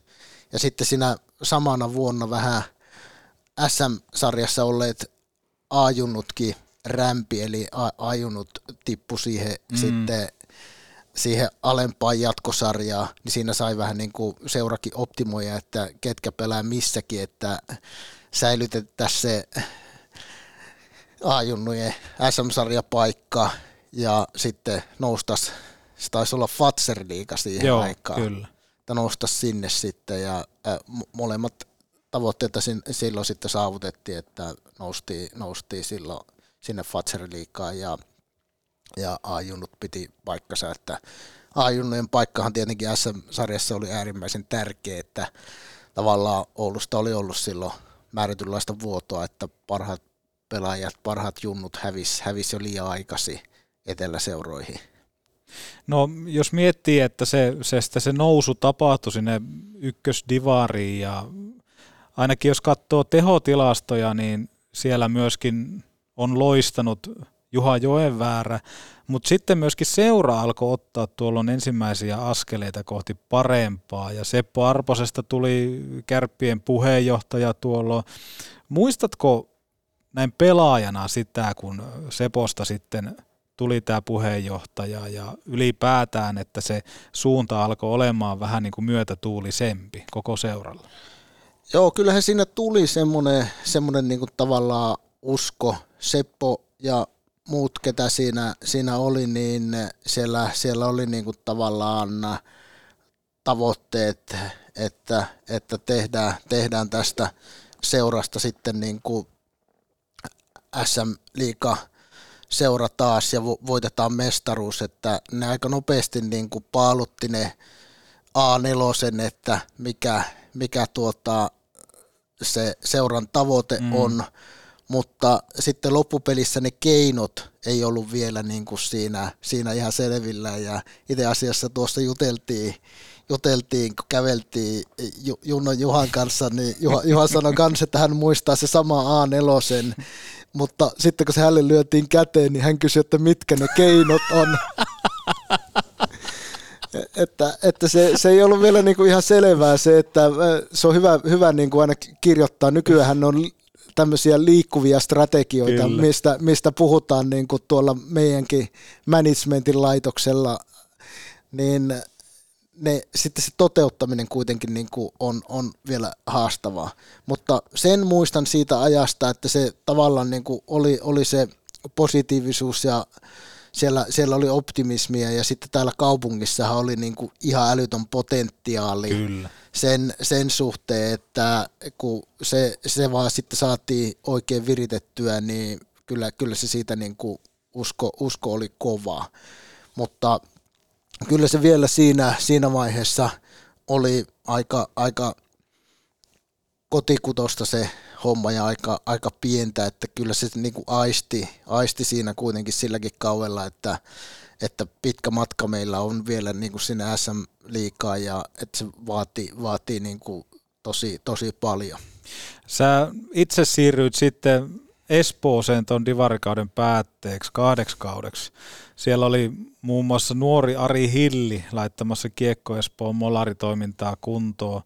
Mistä moinen ratkaisu siirtyä liikaympyröihin ja miten nämä niin kuin nousujohteiset pari vuotta ainakin pisteiden valossa Espoossa toimitti ja miten, miten liika maistui? Kyllä liika maistuu, liika maistuu hyvältä ja siinä, siinä vaiheessa niin kuin ainakin teistä tuntuu vielä, että kärpät, kärpät ei ole niin kuin vähän aikaa valmis. Ja sitten itsellä oli tosi hyvä kausi siinä Fatser-liigassa ja tuli itse asiassa aika monelta liikajoukkueelta tarjous siinä ja jotenkin, jotenkin Espoo tuntui sitten niin kuin tavallaan paikkana parhaalta ja uskoi saavani sieltä, sieltä roolia. Ja itse asiassa siinä oli Ilkka Sinisalo, oli, oli niin kuin määrätynlaisessa roolissa.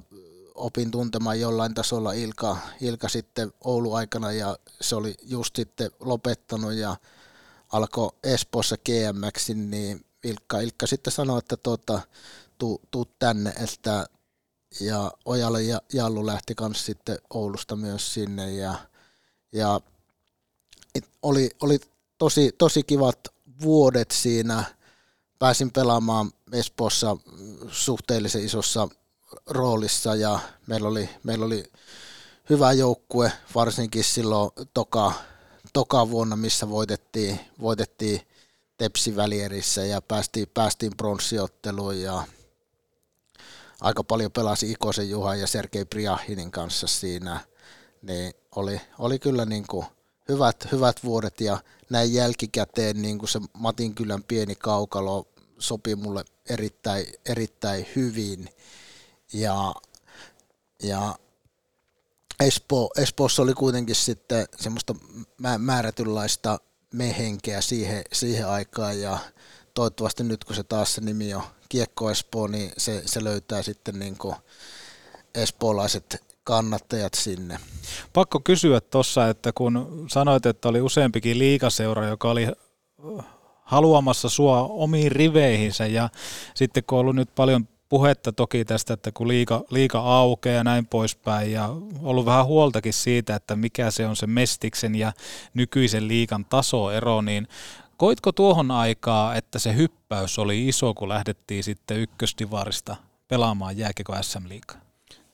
Kyllä se oli ihan, ihan iso se hyppäys siinä, että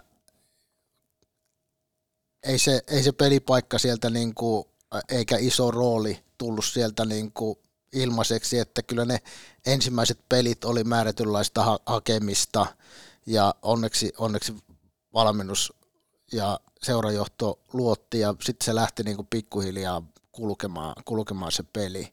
Ja oli, oli se selvästi niin kuin hyppäys.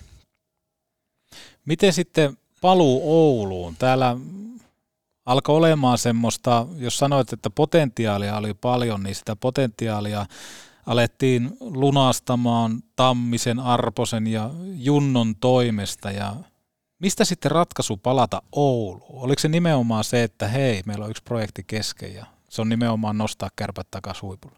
No, vähän siinä semmoista, semmoista niin mentaliteettia oli, että siinäkin olisi ollut muitakin, muitakin vaihtoehtoja liika, liikaseuroja jatkaa, jatkaa Espoossa, mutta jotenkin se tuntuu, että niin kuin kärpät, kärpät on niin kuin tavallaan seuraava, seuraava huippujoukkue ja se mä itse asiassa tein se sopimuksen jo siinä, siinä niin kuin ennen kuin pelit oli ohi. Joo.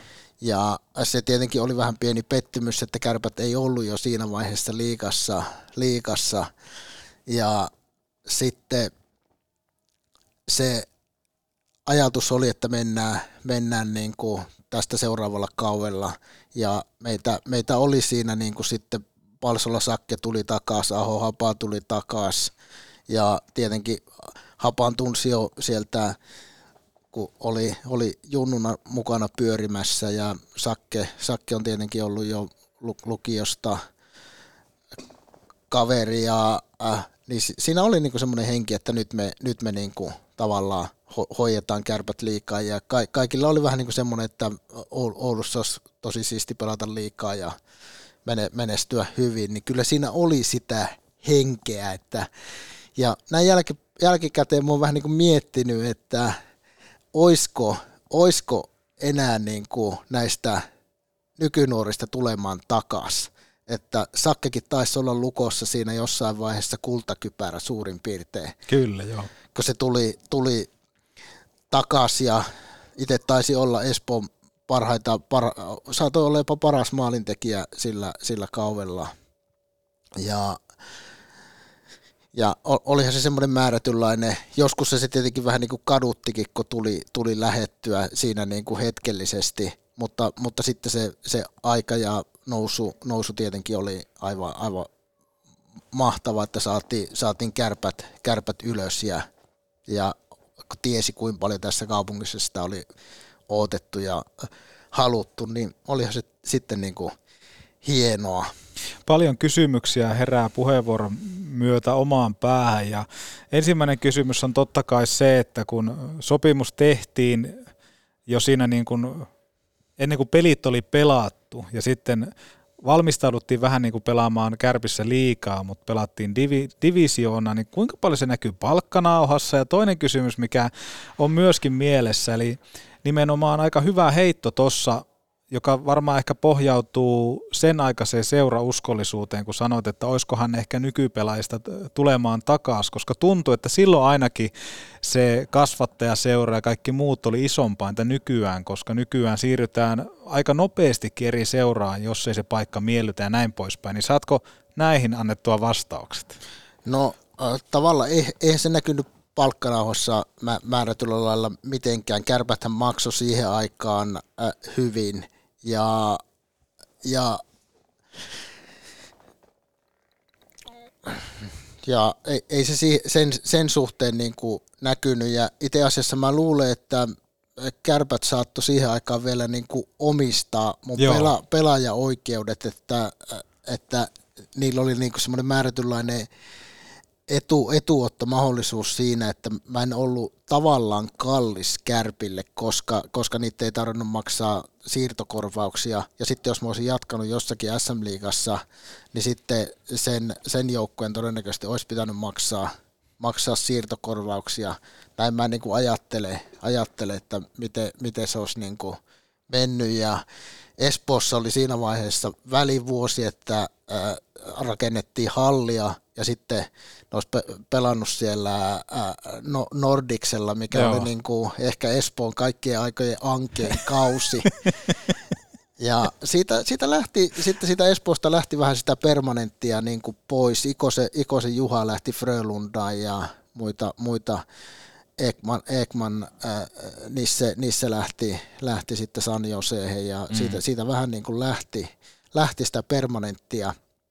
Siellä, siellä vähän niin kuin meno muuttu, niin se, se ei niin kuin tuntunut enää, enää niin houkuttelevalta. Ja mikä se seuraava kysymys Niin, ehkä se nimenomaan, että hyvä heitto siinä, että siitä seurouskollisuudesta, että nimenomaan tuli semmoinen, että lähdetäänhän me omat pojat vielä nostamaan se oma seura takaisin ylös. Eli kun puhuit siitä, että kun oliskohan nykypelaajilla ehkä niin paljon semmoista vähän niin kuin, onko se kiitollisuuden velkaa tai miten se haluaa nyt nimetä? Niin, no se, se ei välttämättä edes niin kuin lähde, lähde pelaajista, vaan se lähtee myös niin kuin tavallaan seurajohosta, seurojen käyttäytymisestä. Kyllä, kyllä. Että pelaajat on niin kuin oppinut sen, että välttämättä seurajohtajat, valmentajat ei, ei niin kuin arvosta, arvosta niin kuin sitä, Joo. että mieluummin otetaan, otetaan tuosta naapuriseurasta semmoinen kaveri, joka on pikkusen, pikkusen parempi, mutta, mutta ehkä, ehkä sitten ei olekaan niin paljon sydäntä pelata, pelata sille joukkueelle ja sitten ehkä, ehkä kannattajan näkökulmasta – muistaa niitä 80-luvun pelejä, kun Kärpät, Kärpät S tai Kärpät IFK, kun siellä, siellä oli tuota, noin Suikkanen ja kumppanit, kumppanit väänsi siellä Levo ja Huikari väänsi Makkosen kanssa, niin oli, olihan ne niin kuin tavallaan kuumia pelejä ne lauantai, lauantain pelit ja, ja sitä, sitä samaa oli vielä ehkä enemmän sitten, kun oli, olin Djurgårdenista Ruotsissa, Joo. niin me oltiin jäävlä nullottat, eli Tukhol, tukholmalaiset näitte, kun mentiin, mentiin pelaamaan Lexandia vastaan tai Färjestadia vastaan, niin ne, oli, ne pelit oli edelleen niin kuin yhtä, yhtä sotaa, että meillä oli suuri, suuri osa oli niin kuin Tukholman poikia, niin kuin Niklas Wikegård lanseerasi tätä Stur Stark Stockholmari, että kolme, kolme S-porukka. Ja, että se, se, siellä oli ehkä vielä enemmän sitä kiihkeyttä, että ne jätkät oli pelannut kymmenen vuotta samassa joukkueessa ja siellä, siellä sitten painini, painineet niiden, niiden samojen kavereiden kanssa. Että totta kai sekin on siellä varmaan niin kuin muuttunut Ruotsissakin mm. E-, enemmän enemmän niin kuin tähän, tähän suuntaan. No Kärpät dominoi tota divisioonaa silloin ykkösdivaria ja pisteennätyksen teki. Hävisitteköhän kertaakaan kotona? En ole ihan varma, mutta sen jälkeen sitten legendaarinen tutostrofi. Mitä ajatuksia tästä paluukaudesta ja siitä, että miksi kaikki meni niin kuin meni? No meillä ei ollut silloin niin kuin tarpeeksi yhtenäinen joukkue – että siellä oli ehkä enemmän sitä pisteiden jahtaamista ja omien, omien niin ennätysten. Niin, että se, se ei ollut niin kuin tarpeeksi yhtenäinen se joukkue. Että se sitten näin jälkeenpäin katsottuna niin kuin se, ei, se ei loppupelissä ollut sitten niin kuin ihan, ihan älytö, älytö yllätys, että siinä kävi miten kävi. Ja äh, siinähän tuli sitten semmoinen määrätynlainen henkinen lukko myös, mm. mitä, mitä monesti tulee näistä tilanteista. On sattunut olemaan kolmessa sarjassa mukana, missä niin kuin sieltä se tavallaan kahdeksas, kahdeksas joukkue pudottaa ykkösen ja niissä kaikissa on ollut vähän samanlainen kaava, että sitten se, se jäätyy niin kuin se tavallaan se suosikki. Ennakkosuosikki. Siinä. Niin, se jäätyy siinä sillä ja meille, meille tapahtui semmoinen määrä, määrätynlainen jäätyminen ja, ja se o, oikeastaan niin kuin pitkässä juoksussa oli, oli määrätyllä lailla hyvä asiakin, että seuraavana vuonna joukkue, joukkue oli entistä yhtenäisempi ja vaikka siinä oli paljon loukkaantumisia, niin siinä nousi, nousi nuoria jätkiä sitten, sitten isoihin ruutuihin ja silloin, silloin niin kuin hoidettiin, hoidettiin homma vaikka – vaikka väkisi. Ja tuossahan nimenomaan on ollut se hyvä puoli, että, että kun sitä nousua on pidetty varmana, todella varmana ja nimenomaan pohjautuen kaikkeen noihin pisteennätyksiin, eli vähän niin kuin on syötetty sitä ruokaa, tarjoltu pullaa, mutta sitten kun se on ollut aika napata se ruoka kautta pulla, niin sitten se on vedetty kuitenkin pois, että hei hei, että teillä on vielä niin kuin toistot vetämättä sisään, että teillä on vähän niin kuin työ kesken, että, että aika hyvä näkökulma myöskin siihen, että se oli ehkä myöskin hyvä, sitten, että sitä nousua ei heti tapahtunut kuitenkaan tämän, tämän jälkeen, koska joukkue ei ollut yhtenäinen. Joo, ja kyllähän se sitten, sitten tavallaan, ää, kun se, se, se tapahtui, niin me, oltiinhan me aika valmiita sitten liikaa siinä, että ei siinä, oltiin, oltiin jo, taittiin olla jo mitalipeleissä silloin eka vuonna ja vaikka, vaikka siinä kaikenlaista aaltoliikettä oli kauden mm. aikana, niin jotenkin, jotenkin tuntui, että se oli, oli sitten niin kuin ehkä, ehkä hyväkin asia, että näin kävi. No minkälainen se tappion tuoma opetus ja kokemus oli? Muistan silloin, että puhelimia lenti jäälle ja johtoporras oli kuitenkin klubilla saatavilla ja kävi asioita läpi yhteistyökumppaneiden kanssa. Miten pelaajat käsitteli tätä pettymystä kopissa? Tässä kuitenkin suunnattiin, oliko seuraavana aamuna heti kumulukseen palaveria ja kaikkea muutakin, että jotain päätöksiä siellä tehtiin, mutta mikä se oli se fiilis sitten, kun palattiin koppiin? No kyllähän se oli äärimmäinen pettymys se siinä, siinä oli ja siinä vähän, vähän aikaa kyllä niin kuin kerättiin niin kuin viikko, viikko kaksi it, itseämme siinä ja äh, tavallaan se mikä oli niin kuin hyvä, hyvä asia, että seurajohto tosiaan ei, ei, ei luovuttanut, että ne, ne oli niin kuin heti siitä illasta lähtien, että tämä, tämä ei ollut tässä, vaan me aletaan, aletaan niin kuin hoitamaan sponsorit ja pelaajat ja muut, että tehdään ensi vuodeksi entistä vahvempi joukkue ja ja itse asiassa nyt kun katsoi Sistä dokumentin, niin olisiko se ollut Antti Heikkinen, jota haastateltiin, niin, niin se S oli silloin aikanaan tehnyt ihan sama asian, kun ne tippu, tippu divariin, mutta vastaavasti kärppien seurajohosta ei ketään saatu kiinni. Ja, ja äh, kyllä se on niin kuin seurajoholla niin kuin aika, aika iso vastuu olla siinä niin kuin äh, tavattavissa myös niinä huonoina hetkinä, että näyttämässä, että me kannetaan tämä vastuu ja äh, me, me niin kuin hoidetaan, hoidetaan tämä homma ihan samalla lailla kuin sitten, sitten kun on hyviä aikoja ja hoidetaan, että ei olla vaan siellä patsastelemassa silloin, kun on tulossa mestaruus tai menestystä, että ehkä, ehkä se on niinku semmoinen, semmoinen asia, että sieltä se kuitenkin niinku se signaali lähtee sekä, sekä joukkueelle että isolle yleisölle ja medialle. Joo, se on kyllä semmoinen, että se antaa sen tietyn statuksen ja jos puhuttiin aikaisemmin siitä, että kakkostivarissa annettiin vähän niin kuin tota, myöskin semmoinen tietty vaatimustaso, että joka päivä tehdään täysillä, niin se on myöskin hyvä, että seurajohto oli silloin siellä ytimessä ja oli tavattavissa ja kaikkea muuta, koska se on paljon helpompaa olla sitten, kun tulee näitä mestaruuksia, mutta nimenomaan sitten olla myöskin siinä huonolla hetkellä siellä ihan läsnä, koska voin kuvitella vaikka yhteistyökumppaneiden silmin, niin se on aika helppo myöskin jatkaa yhteistyötä ja kaikkea muuta, kun tietää, että okei, no jätkät on tosissaan tämän projektin kanssa. Joo, ja mä luulen, että niinä vuosina, kun noustiin, noustiin liikaa ja näinä divarivuosina, että äh, se, seurajohto oli Juha ja Sepon toimesta niin kuin hyvin, hyvin lähellä joukkuetta ja oli, oli sitten myös, myös tuosta, kun oli jotakin pikkujouluja, niin siellä, siellä niin kuin myös niin kuin off the records mm.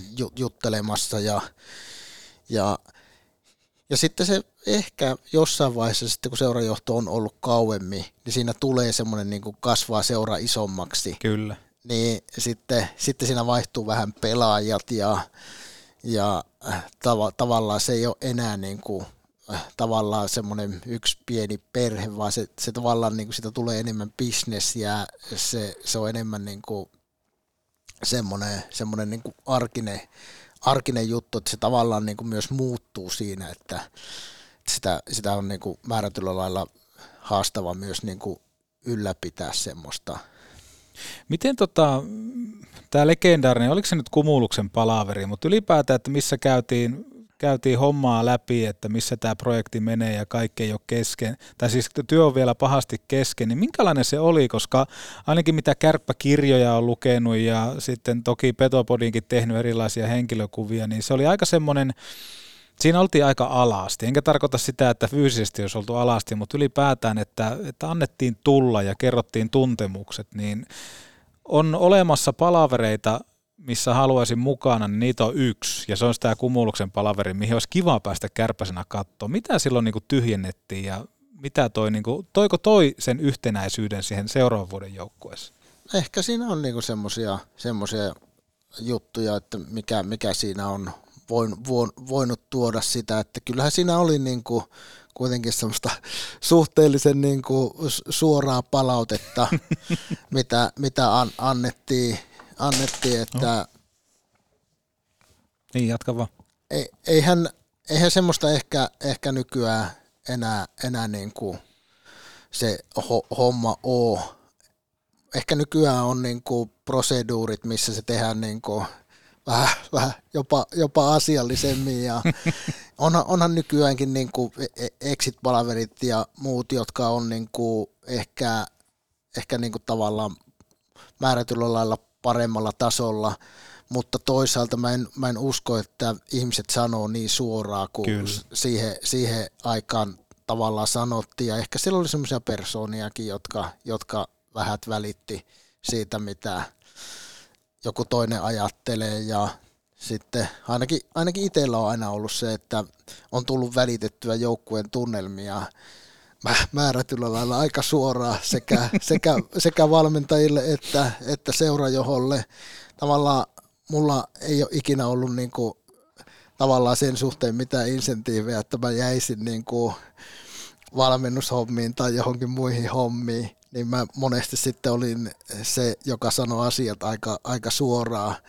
Ja en, en usko, että sitten tavallaan joukkuessa on ollut semmoisia kavereita, jotka, jotka on tykännyt sitä, sitä huonoa, kun mä oon se tavallaan ne samat kaverit mulla on edelleen, edelleen ja Sä oot ollut niinku polttamassa siltoja, koska tiesit, että tota, et tuu jäämään tähän jääkekobisnekseen, mutta siis ymmärrän mitä sanoit tuossa ja toi on itse asiassa hauska, kun sanoin tuossa haastattelun alkupuolella, että en ole paljon susta niin kuin haastatteluja lukenut tai jotain muuta, niin tämä tulee mulle ihan uutena tietona, että nimenomaan Juha Joenväärä on ollut se yksi hahmo ainakin, joka on sitten niin kuin puhunut asioista niiden oikeilla nimillä, niin hattu päästä onhan niitä tullut joskus jotakin sanottua ja, ja kaikista hauskimpia juttuja on sitten, kun on, oli aikana hoitamassa sakkokassaa, niin sitten kun annettiin valmentajille ja seurajoholle sakkoja, niin onko, onko helissy niin sanotusti? Ah, aina, aina, aina niitä ei ole saatu perittyä, mutta hauskoja juttuja niistä ollaan, ollaan saatu sitten aikaiseksi. Niin onko se näin, että sen takia kävitte Junnon kanssa kävelyllä, koska hänellä oli vielä sakkoja maksavat? Onhan niitä vähän vielä, vielä tuota, että niitä mä oon yrittänyt tässä periä, että että ei muuta kuin mobiilepeitä vaan menemään, Juha, kun kuuntelet tätäkin.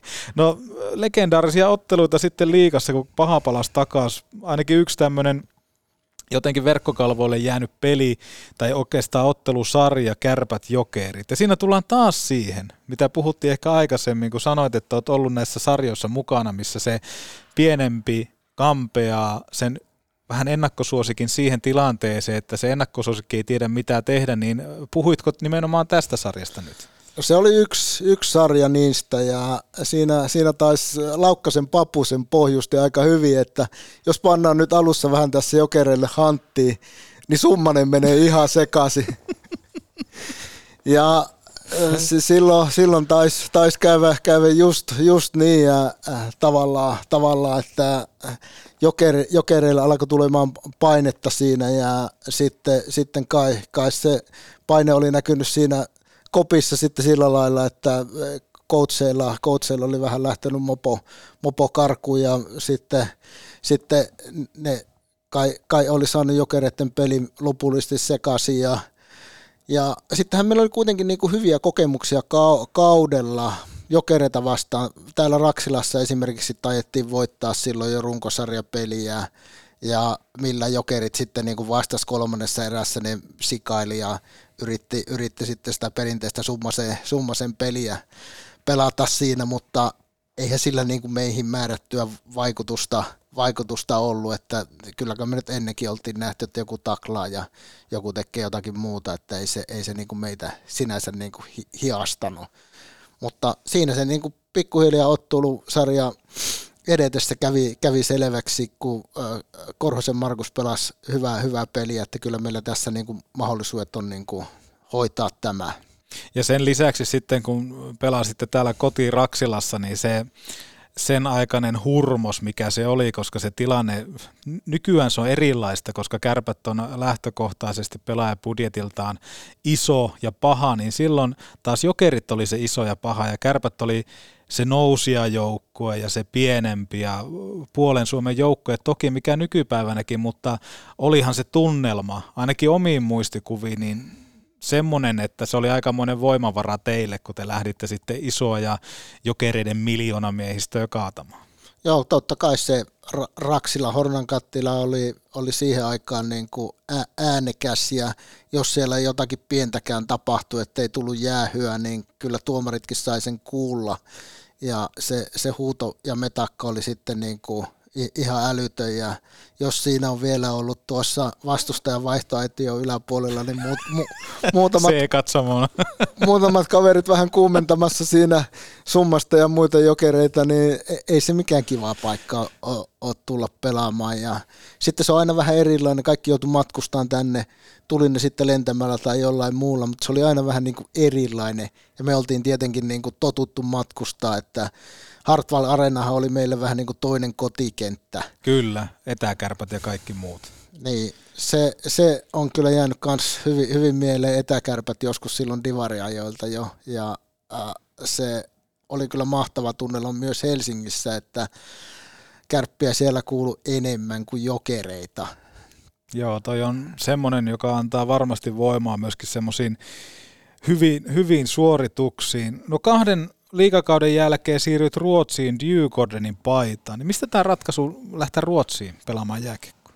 No se oli ollut aina semmoinen määrätynlainen haave, että ehkä, ehkä en uskaltanut ikinä uskoa, että minusta tulisi NHL-pelaaja, mutta, mutta sitten jossain vaiheessa oli semmoinen tavoite, että olisi mahtava, mahtava päästä pelaamaan Elitserien ja pääsi, pääsin tosiaan Djurgårdeniin silloin ja sehän oli astetta ammattimaisempi organisaatio siihen aikaan, kun kärpät, siellä oli semmoisia jätkiä, Niklas Falk, Mikke Johansson, jotka, jotka oli vetänyt lähes 200 maaottelua Ruotsin paidassa. Ja sitten siinä äh, oli, oli nousemassa Niklas Kruunval, Matias Tsänkvist, joista, joista sitten tuli varsinkin Kruunvallista veti, veti mahtava, mahtava uran, niin se oli kyllä hieno, hieno kokemus päästä – pelaamaan Klubenissa ja sitten päästä Djurgårdenin paidassa käymään, käymään katsomassa, minkälaista se on Leksandissa ja Färjestadissa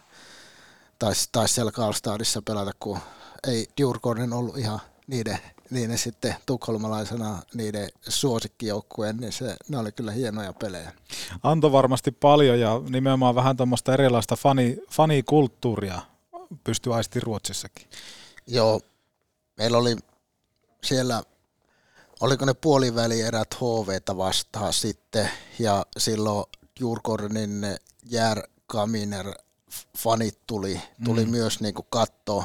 Sitten siellä oli Jönköpingistä joku tuhat ihmistä, ja siinä vaiheessa se metakka, kun tuli, tuli sinne tuota, halliin, niin mä muistan, kun niskakarvat nousi pystyyn. Se oli, se oli, olisiko se ollut, olisiko se ollut seitsemäs vai kuudes se eikö taisi olla kuudes, kuudes playoff-kamppailu ja me oltiin 3-2 johossa, että jos me hoidetaan se, niin päästään, päästään eteenpäin, niin kyllähän se tunnelma oli jotakin ihan, ihan älytöntä.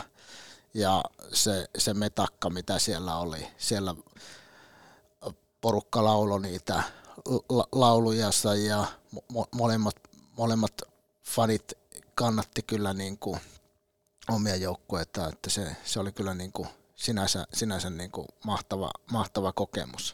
Jos toi Ruotsin elitseerien oli jonkunnäköinen haave, niin viimeinen kautes oli Italiassa. Minkälainen haave se on ollut Kortina riveissä Italian pohjoisosassa? Miltä maistui italialainen kiekkoilu ja minkälaista oli elää Italiassa? Jotenkin tuntuu, että kun joku sanoo, että asuu Italiassa, niin ei ikinä tule mieleen jääkiekko.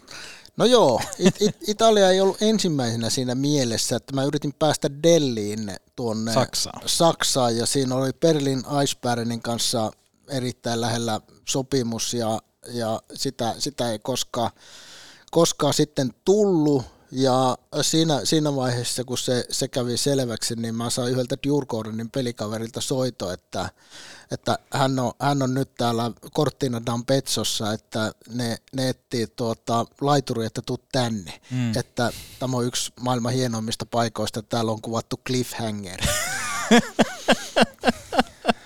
Oliko se joka klousas diili sitten? No sitten, sitten mä juttelin siinä vähän aikaa tuota, niiden, niiden kanssa ja se sopimus oli, oli hyvä, mitä sieltä tarjottiin ja sitten mä otin vähän Italian liigasta selvää ja ei muuta kuin nimet paperia matkalle ja ö, totta kai se niin kuin oli määrätynlainen määrätynlainen shokki, kun sinne meni, että halli oli vielä sama, mikä oli siinä James Bondissa, jossa, jossa, jossa tota, oli ne legendaariset jääkiekkokohtaukset ja siihen samaan halliin oli vaan laitettu niin kuin katto päälle ja se, se katto oli laitettu sillä lailla, että siinä oli niin kuin semmoinen tavallaan lasitettu. Joo. Niin se, se oli todella hienon näköinen se halli, mutta sitten se oli sieltä, sieltä 50-luvulta. Mutta mieti mikä kokemus päästä Italiaan pelaamaan jääkiekkoa. Joo, kyllä se oli hieno, hieno kokemus ja, ja ekat, ekat pelit tietenkin, kun lähdettiin jonnekin vieraspelille, niin mä katsoin, että aha, se on tuossa ihan vieressä Joo. alleke taisi olla, niin sitten lähdettiin kahdella vai kolmella minipussilla sinne kiipeämään sen vuoren yli niin kuin, ja alkoi satamaan vielä lunta siinä matkalla ja, ja ensin, ne, ensin ne paikalliset kuskit pyöritti rattia sillä, että tavallaan se meni ylöspäin niitä, niitä vuoria. Ja sitten jossain vaiheessa, jossain vaiheessa pysäyhtiä laitettiin ketjut.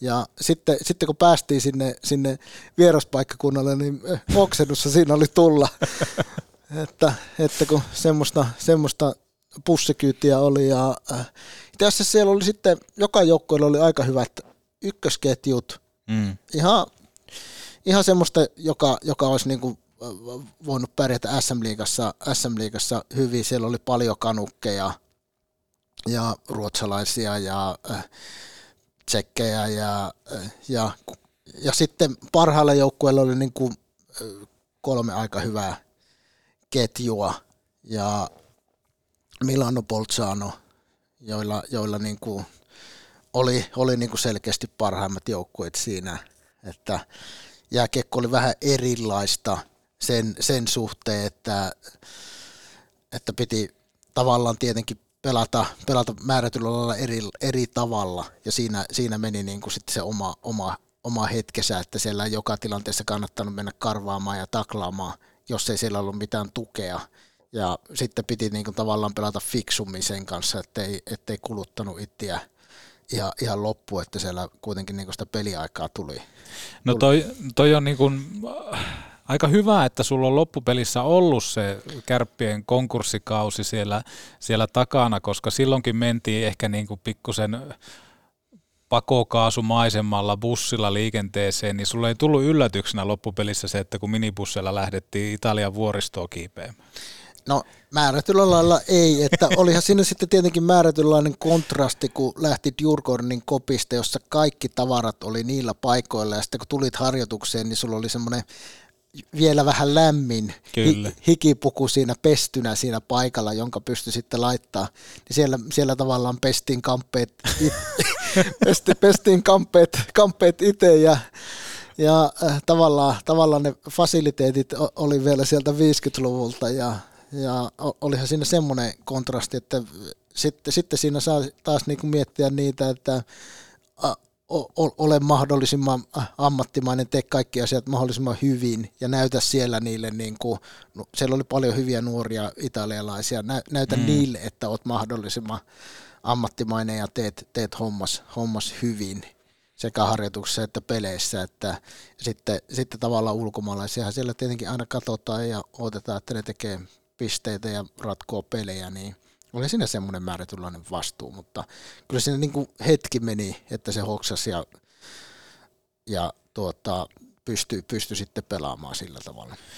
Uras mahtui ulkomaan komennuksia, sinne mahtui liikanousuja, sinne mahtui myöskin konkurssikokemuksia, mutta etenkin sinne mahtui myöskin tämä läpiajo, vai oliko rankkari nyt tota, junnuna, josta olisi pitänyt nostaa rystyltä eikä viedä längistä.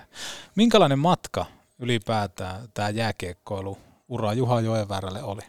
Olihan se hieno matka, että en, en vaihtaisi oikeastaan siitä mitään pois, että ainut asia, mikä jälkeenpäin on, on niin kuin tavallaan miettinyt, mulla olisi ollut siinä mahdollisuus jossain vaiheessa lähteä Boston University. Oho.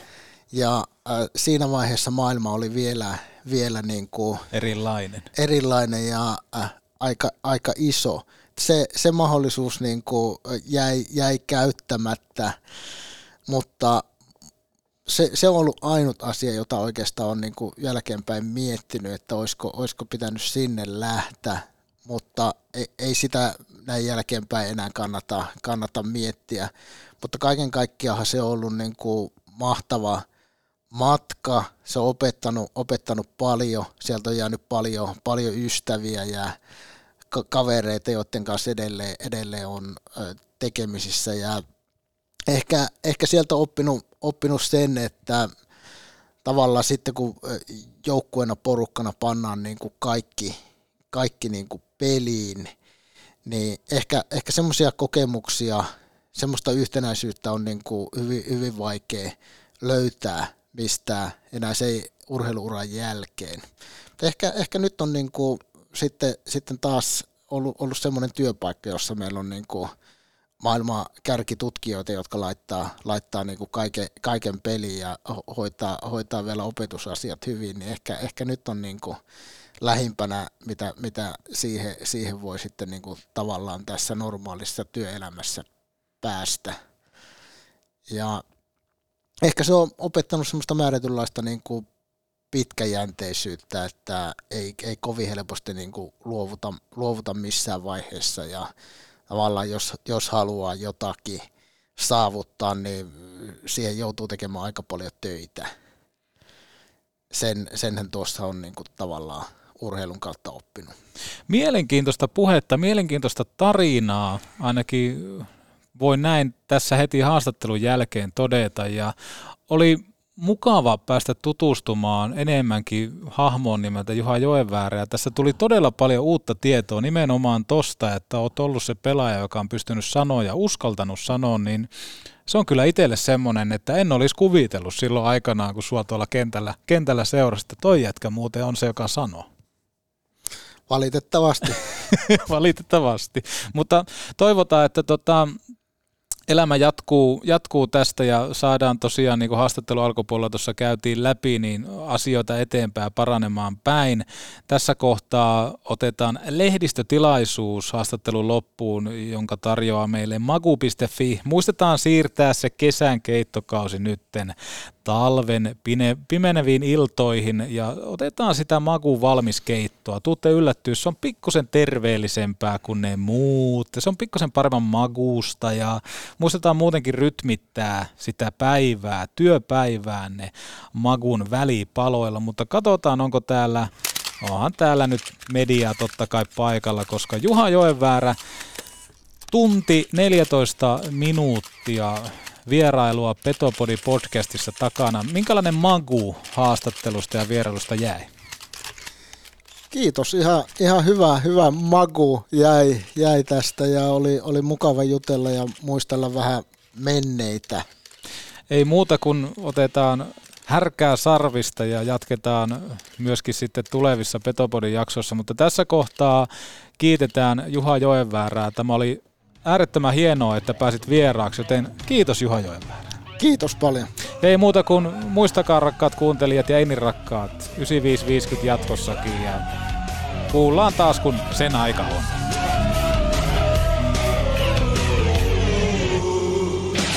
Meidän perusläkkeet on hyvin, hyvin selkeät, että pelataan kotona pelataan rohkeasti ja, ja tuota, me tiedetään, että joukkueessa on potentiaalia ja me osataan tätä omaa pelitapaa käyttää ja nyt sitten saadaan niinku ideaalinen testipaikka. Oma homma vaan käyntiin rohkeasti, rohkeasti kimppuun ja 7600 ihmistä selän taakse, niin siinä sitä redettiä. It's just to keep the guys going and, and, and you know horny and hung- hungry. It's a news. It- It's a news now because you, you, you told so much. C'est Prague, l'année, championnat du monde. Albertville, c'est en février. Ça veut dire qu'il y a un tournoi olympique pour préparer pour Prague. Et puis, je suis là, j'ai perdu contre euh, la France. Et puis, limogé. Comme ça, je suis à Fazel. On a signé le contrat. J'ai regardé quatre matchs de préparation. Tenez, qu'est-ce que c'est? Oh oui, tournoi Albertville, c'est préparation pour Prague. Après, c'est quoi Oubliez tout de suite.